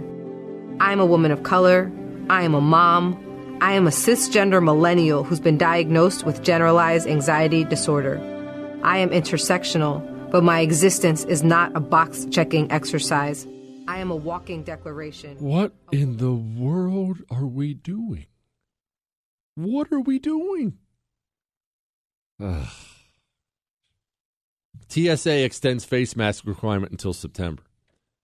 It's not about the TSA. Of course, that's obnoxious, and now we're going to have to go walk through the airports and sit beside each other in the in the waiting area with no mask on, and then of course put your mask on to get on the plane. But take your mask off when you eat and drink, and then put your mask. But it's not about that. It's I'll be genuinely curious, and I don't have a prediction on this. I'll be genuinely curious how long the mask thing lasts. I can easily see a world where people are wearing masks ten years from now. Chris, is that out of line? Uh, yeah, I don't think so either. And now, what blows me away is how ch- how how different the mindset is depending on where you are regionally. Now, it's not an equal. It's not. It's not. You know, it's not just that simple. But a lot of it is. There are places out there, especially urban areas, Democrat-controlled urban areas where people are legitimately scared to death still to this day. They've had a mask on every time they leave the house, the mask when they're driving in their car, the, the, their hand sanitizer everywhere. They won't go see family and friends. There are people out there living like that. We haven't we haven't had any of that stuff here for a year. I told you my folks were in town from out of town and we went to dinner with them last night and we're walking up to a, a, restaurant and the restaurant actually had on on the door it had a face mask required. And my old man says oh shoot i don't have my mask. We got to go back for the mask. And i said dad i don't have my mask either. Nobody cares. This is texas. And he kind of looked at me funny. He's like really? I said watch. And we all all of us it was like six of us rolled in there. Nobody cared. Nobody cared. No one said anything and no one else was wearing one either. It, that mentality the the lives people have lived for the last year and the lives they're going to live for the next 10 years what it's going to do is it's going to greatly accelerate the balkanization of the United States of America because there are people trapped in these lockdown masked up urban hellholes and they're simply not going to live that way. They, they don't want to live that way. They don't want to raise their family like that. And what are they doing? They're all buying a house in Florida right now or Texas or they're going out to the Rocky Mountains, Montana, Idaho. It's just it's it's rapidly increasing the pace of our balkanization. The question is is that a good thing or a bad thing? I don't know. I, I view it as an inevitable thing. I guess we're going to find out how this thing turns out in the end. Email. Dr. Jesse, You are absolutely correct that garlic bread is the best side with wings. For beeps and giggles, now I'm about to make your garlic bread even better. Pay attention, everyone, and remember if you miss any part of what this genius is about to say, you can catch the whole show. It's podcasted after the show's done on iHeart, Google, Spotify, and iTunes. You ready? Pay attention. First, you need some tallow. Put away the butter and olive oil. Tallow is beef fat. My favorite way to render it is from trimming brisket. Cook it down in a cast iron pan and remove the chunks when they start to brown and blacken by straining it. He says they make great dog treats. Take the amount of fat you're going to use on the bread and add in your spices, garlic, black, pe- black pepper, onion powder, etc., to taste. Let it all soak and marinate for at least 30 minutes. Pour over your bread and bake slash warm depending on if you're using pre-baked bread or making it from scratch. Tallow has an incredible flavor. This will absolutely be a game changer for you. Oh my goodness, Chris. I have never I have never, for one, I've never mixed my ingredients in the butter I'm about to put on it before I put on it. I've bought like the store bought, uh, our local grocery store has this great store bought garlic bread butter that already has it premixed, but I've never done it myself. And I've never done it with black powder or black pepper. I live for black pepper. I'm definitely going to be including that, some of that in it. That's one. Two, this tallow sounds phenomenal. Let me ask you though why couldn't I do this with bacon fat, with bacon grease? Is there a good reason not to do this with bacon grease, right? Am I out of line? I think I'm going to do I think I'm going to make garlic bread with bacon grease. I think I just took your email and I improved your email and now when this works out, I'm going to take all the credit and not give you any because I'm a terrible person and I'm not bound by morals. That's sweet. You know what isn't cre- sweet, Chris? This is from theblaze.com.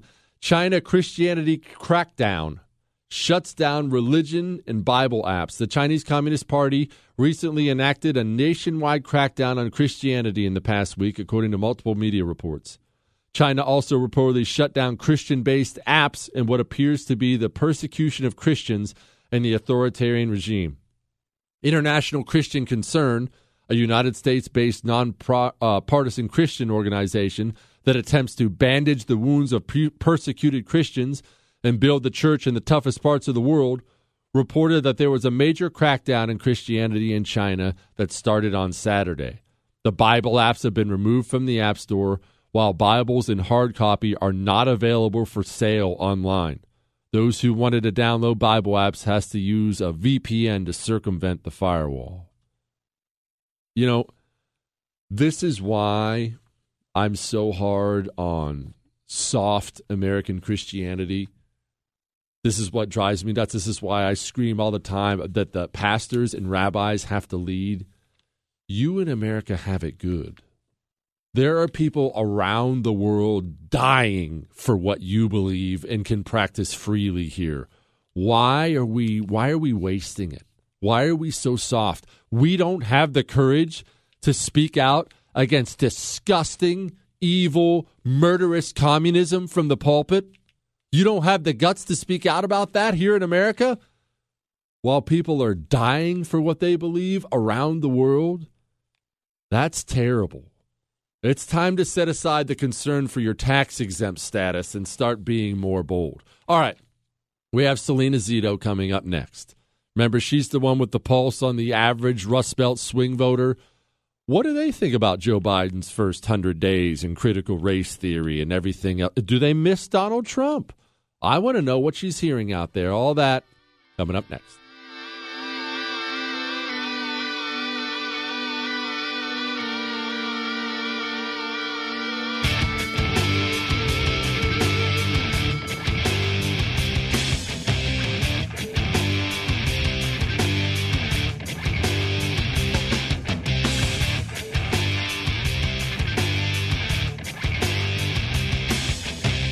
145 over 92. 180 over 111. 182 over 100. And I had a heart attack and a cardiac arrest, and then a stroke. Your blood pressure numbers could change your life. A lot of people don't understand, including myself, I didn't, now I do, uh, the impact of having a stroke. My memory is shot. When I woke up, I couldn't speak. Lowering your high blood pressure could save you from a heart attack or stroke. If you've stopped your treatment plan, restart it or talk to your doctor about creating one that works better for you. Start taking the right steps at manageyourbp.org. It's a new life. But I'm going to make it better. I'm coming back. Ask your doctor, check your blood pressure. Brought to you by the American Heart Association, American Medical Association, and the Ad Council.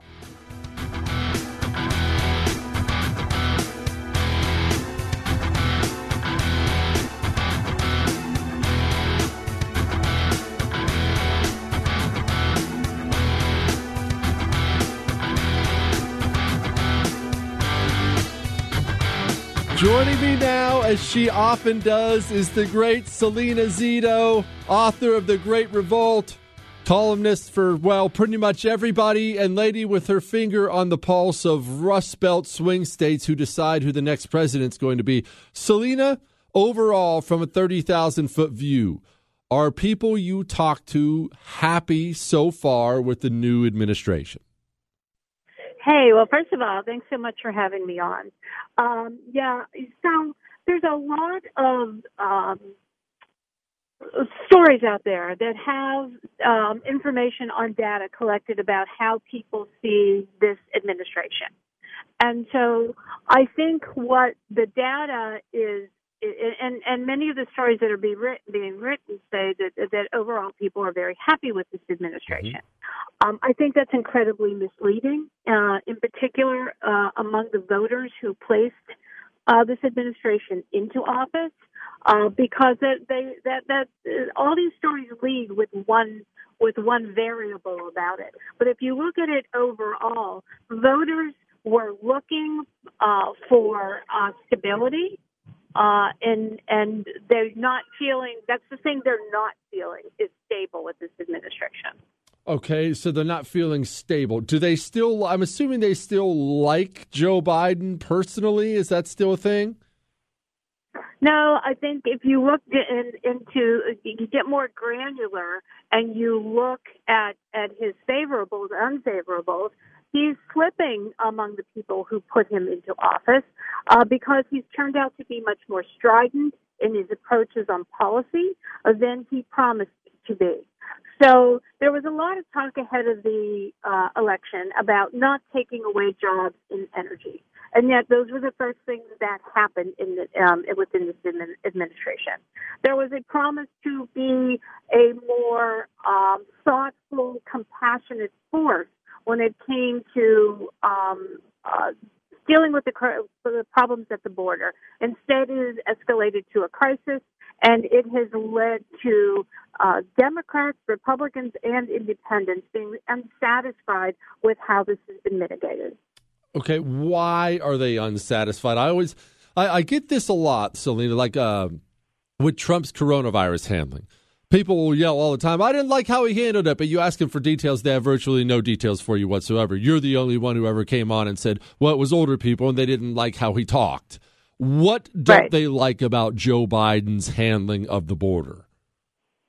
Be, because his his allegiance is not to what is the better for the country, what is better for Texas, what is better for the border communities. Instead, it is an allegiance to um, the progressive wing of his Party. Something that people complained about the Republicans being having an allegiance to the Tea Party wing of their party. Um, people have a level of expectation, and in particular, if that's how you sell your campaign, that you are going to be the party the president for everyone. And yet, that has been proven over and over again to be the opposite of how um, uh, President Biden, what his comportment is on um, on governing. He's not governing as someone for everyone. He's governing. Uh, oh no! I think we. You know what happened, Chris? You know what happened? What? So, Selena was Selena was she was busy talking. She's having a conversation, and she's giving us an explanation. But then she got to thinking, I want to hear what Jesse thinks. I should just stop talking. What, Chris? That's totally what happened. Jesse's so smart. I bet he knows all the answers. I'll let him answer anyway. No, she was in a car. I think we just lost her signal. So, no, it's okay. We'll catch her again on another day, Selena Zito. All right. This is what drives me crazy because she's right, and this is I, I, I half cringe when I bring Selena Zito on the show, uh, not because of her. She's just the best and the, one of the most knowledgeable people about getting you and I outside of our bubbles and telling us what people are thinking. She's just the best, but she oftentimes gives us things we don't want to hear. But that's what we have to do, right? Uncomfortable truths. Remember leading up to the presidential election? Back when I thought Joe Biden was going to lose? And Selena Zito said, uh, That's not really what I'm hearing out here. People like him. Oh, and I'm, and I'm doing that thing that you're doing. How could they like him? He's a liar. That's not what people see.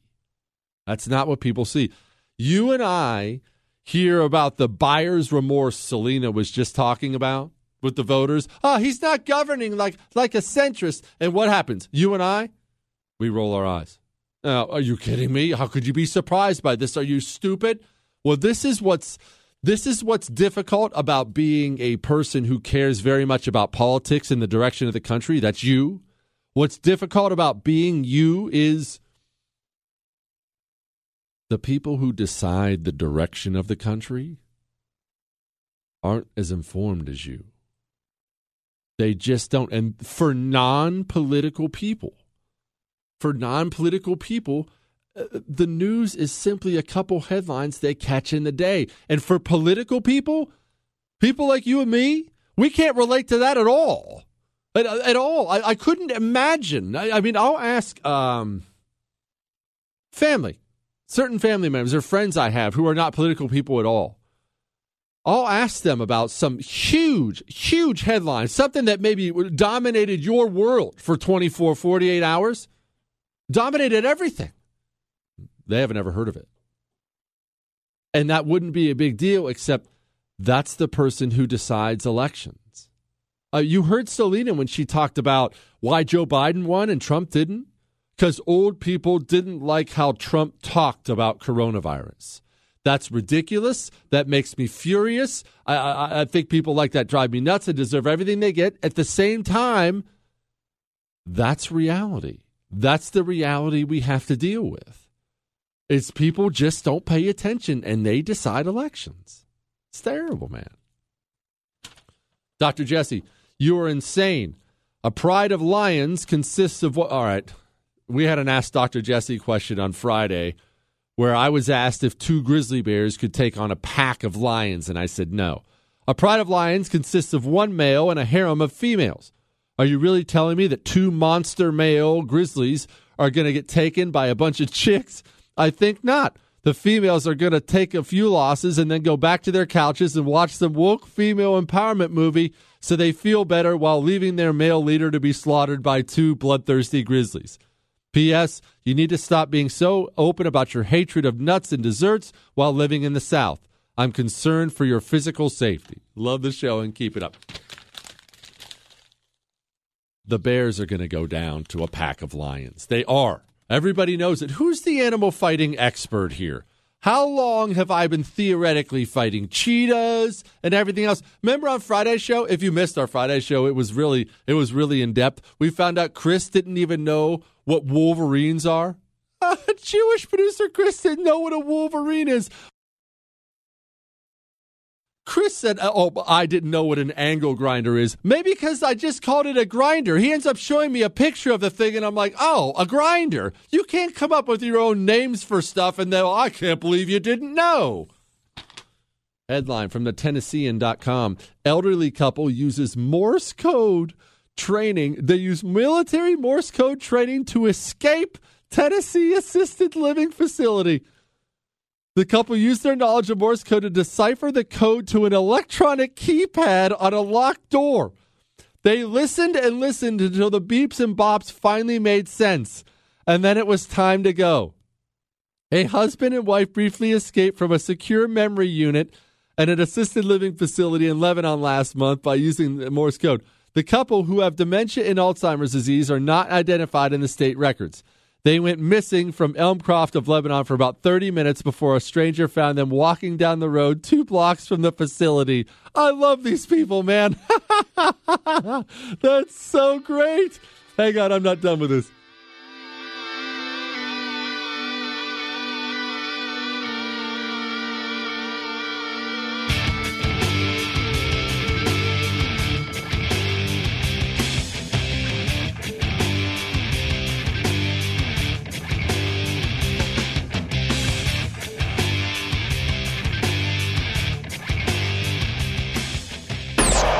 Is he smarter than everyone? Who knows? Does he think so? Yeah. The Jesse Kelly Show. You have any idea what it's like to have allergies for years? I mean, I, I don't have, I haven't had allergies for a month. I've had allergies for years. You have any idea what it's like to have them for years and all of a sudden not have them anymore? That's where I am right now. And I can thank my Eden Pure Thunderstorms for it.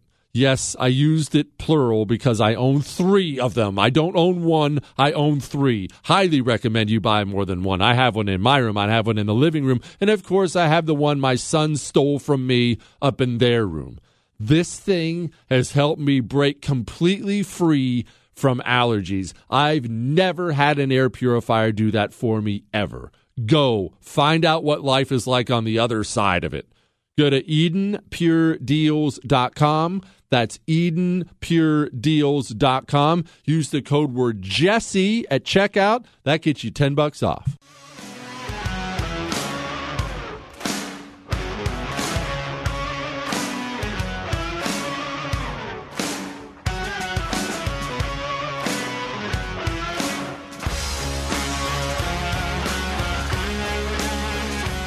Without a better carrot or a bigger stick, many Americans won't get vaccinated and we will suffer more death and dislocation. It is the Jesse Kelly Show, 877 377 4373. Jesse at jessekellyshow.com. A, a bigger stick? A bigger stick? Chris, play that again. Play that again. Without a better carrot or a bigger stick, many Americans won't get vaccinated and we will suffer more death and dislocation. Remember what Jesse, the Shogun Kelly, has told you. Remember what Sombrero Jesse has told you. Every single leftist you know, even the kind, gentle ones, they're all an inch away from becoming a tyrant. All of them. Every single one. All it'll take is just a little nudge. Because, and why is that? Because it all comes down to collectivism. If you believe society is one big collective and we're all just supposed to contribute something, if that's your mentality, then your mentality also is the people who aren't contributing what they should be contributing should be removed or controlled in some way so we can go back to being the collective everyone wants it to be. That's why they're all an inch away from becoming a tyrant. Back to this elderly couple that escaped the assisted living facility. The man said he previously worked with Morse code in the military. They won't give out the names. I'm dying to know the background on these people, Chris. Please let this guy be like some World War II code breaker or something like that, busting out of assisted living homes. That's greatness. All right. It's a final segment. Let's get to some headlines I didn't get to. More than 90 people found in Houston in possible smuggling ring, cops say.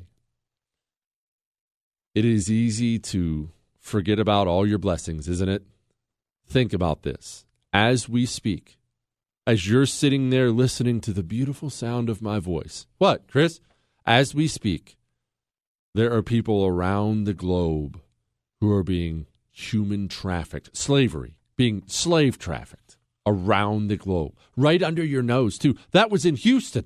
That's a couple miles away from me. This bust happened. It's all around you. Remember that. There's a dark, dark world all around you. Count your blessings whenever possible. Headline Almost half of the French would support a military intervention to restore order. 49% of the French public would support the military intervening to restore order. Look,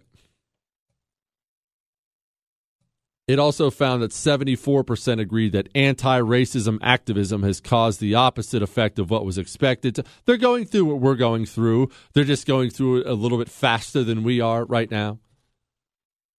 This is there is a massive upheaval going on in the West, a huge war going on in the West, not just unique to America, where the le- where the communists are now in a position of power like they've never been before, and they're using it and they're pushing, they're trying to get across the finish line. The right is finally waking up to this fact, and they're going to start pushing back. How's it going to manifest itself? You and I have talked about this a hundred times. The right is going to pick a tyrant. Here they are in France. Half the country wants a military coup. The right is going to pick a tyrant. And if you don't like that, and I don't like that, but if you don't like that, understand this.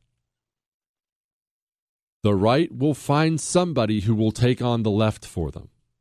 If you're a small government person, as I am, and you want the left taken on, or you don't want you don't want a, a tyrant rising on the right, then you had better find out a way to defeat leftism yourself. Because the right is not just going to accept a loss and march off into slavery to the communists. They will find somebody who will defend them. It will be you, or it will be the tyrant around the corner. Powerful Teachers Union influenced CDC on school reopenings, emails show. This is according to the New York Post.com. Yes, this entire thing, this entire thing has been political from the very beginning.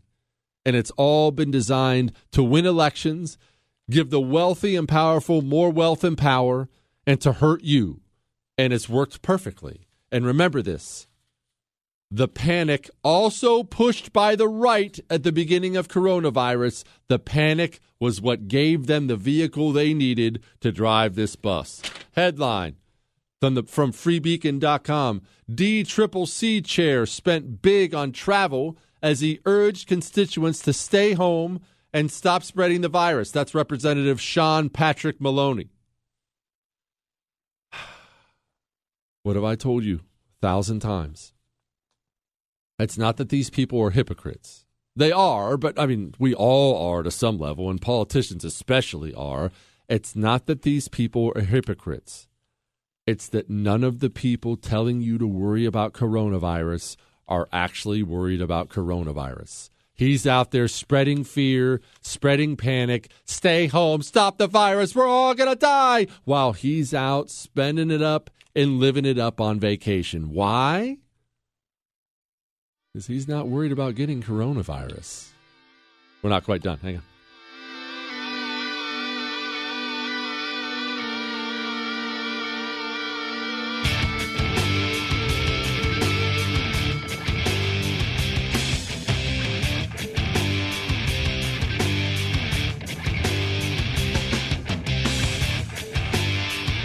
Jake's Mint Chew, on top of helping you quit dipping, Jake's Mint Chew is made in the United States of America.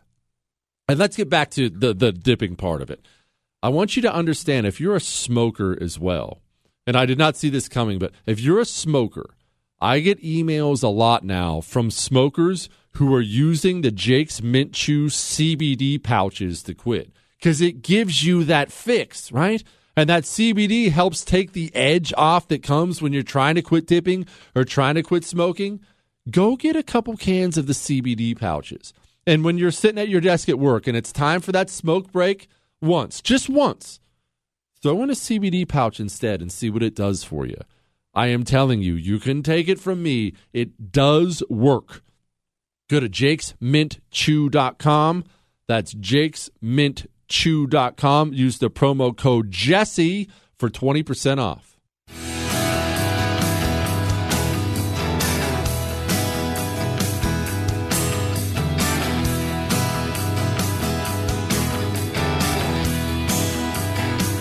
It is the Jesse Kelly Show. If you missed the beginning when we talked about Rommel versus Montgomery, the battle, the big tank battle in the desert, you can catch the whole show on iHeart, Google, Spotify, and iTunes. On iTunes.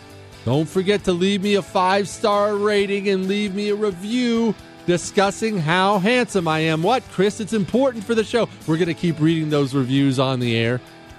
Michael Malice was dynamite as always today. Selena Zito, we lost her phone connection, but she killed it out there. Look, people have buyer's remorse with Biden. He's not the great uniter you thought he was going to be. But the question you and I have to have is why did you think that in the first place? We got to be smarter than this, or we're never going to save this place, right? all right. That's all.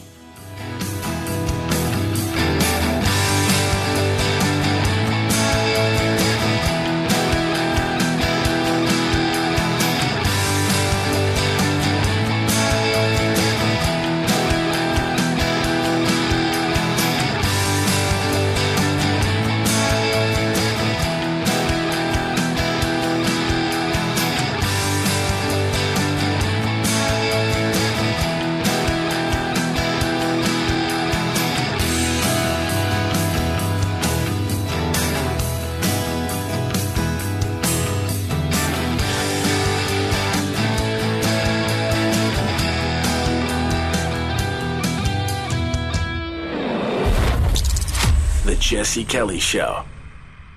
Newton Group Transfer. They are here to help you if you're stuck in a timeshare. Uh, these stories from people who have these timeshares and can't get out of them, they're shocking. These timeshare companies, not all of them, but so many, they get their hooks into you and you can't give them up. You can't give them up or they'll they'll do things like they charge you thousands of dollars. One girl, she got passed her timeshare when her mother passed away. She gets passed the timeshare, doesn't want the timeshare, doesn't use the timeshare. They tell her she can get out of it for $4,000. She has to come up with a $4,000 check. This is not right. It's unjust. And Newton Group Transfers is here to help you. If you are in a timeshare and want out or know someone who is, call 888 845 3773. That's 888-84-JESSE or go to timesharejesse.com. Newton Group Transfer. They will help you out. Sick of being upsold at gyms? My guy, you're currently a base member. For $90 more, I can upgrade you to our Shred membership. For 130 more, you'll be a Swole member. And for just $300 more, you'll reach Sweat Platinum. At Planet Fitness, you'll get energy without the upsell. Never pushy, always free fitness training and equipment for every workout. It's fitness that fits your budget. Join Planet Fitness for just $1 down and $10 a month. Cancel anytime. Deal ends Friday, May 10th. See Home Club for details. If you love sports and true crime, then there's a new podcast from executive producer Dan Patrick and hosted by me, Jay Harris, that you won't want to miss. Playing Dirty Sports Scandals. Each week, I'm squeezing the juiciest details from some of the biggest sports scandals ever. I'm talking Marcus Dixon, Olympic gymnastics, Cain Velasquez, salacious Super Bowl level scandals. Join me on the dark side of sports by listening to Playing Dirty Sports Scandals on the iHeartRadio app, Apple Podcasts, or wherever you get your podcasts. I'm Hannah Storm, and my new podcast, NBA DNA with Hannah Storm, chronicles my six decades in professional basketball. From growing up in the sport to becoming one of sports TV's first female broadcasters. Join me as I dig deep into the game's history, unearth some wild stories, and talk to my friends from the world of basketball, from Dr. J to Charles Barkley. It's been a wild ride, and now I get to take you with me. Listen to NBA DNA with Hannah Storm on the iHeartRadio app, Apple Podcasts, or wherever you get your podcasts. The Big Take from Bloomberg News brings you what's shaping the world's economies with the smartest and best informed business reporters around the world. We cover the stories behind what's moving money and markets and help you understand what's happening, what it means, and why it matters every afternoon. I'm Sarah Holder. I'm Saleha Mohsin. And I'm David Gura. Listen to The Big Take on the iHeartRadio app, Apple Podcasts, or wherever you get your podcasts.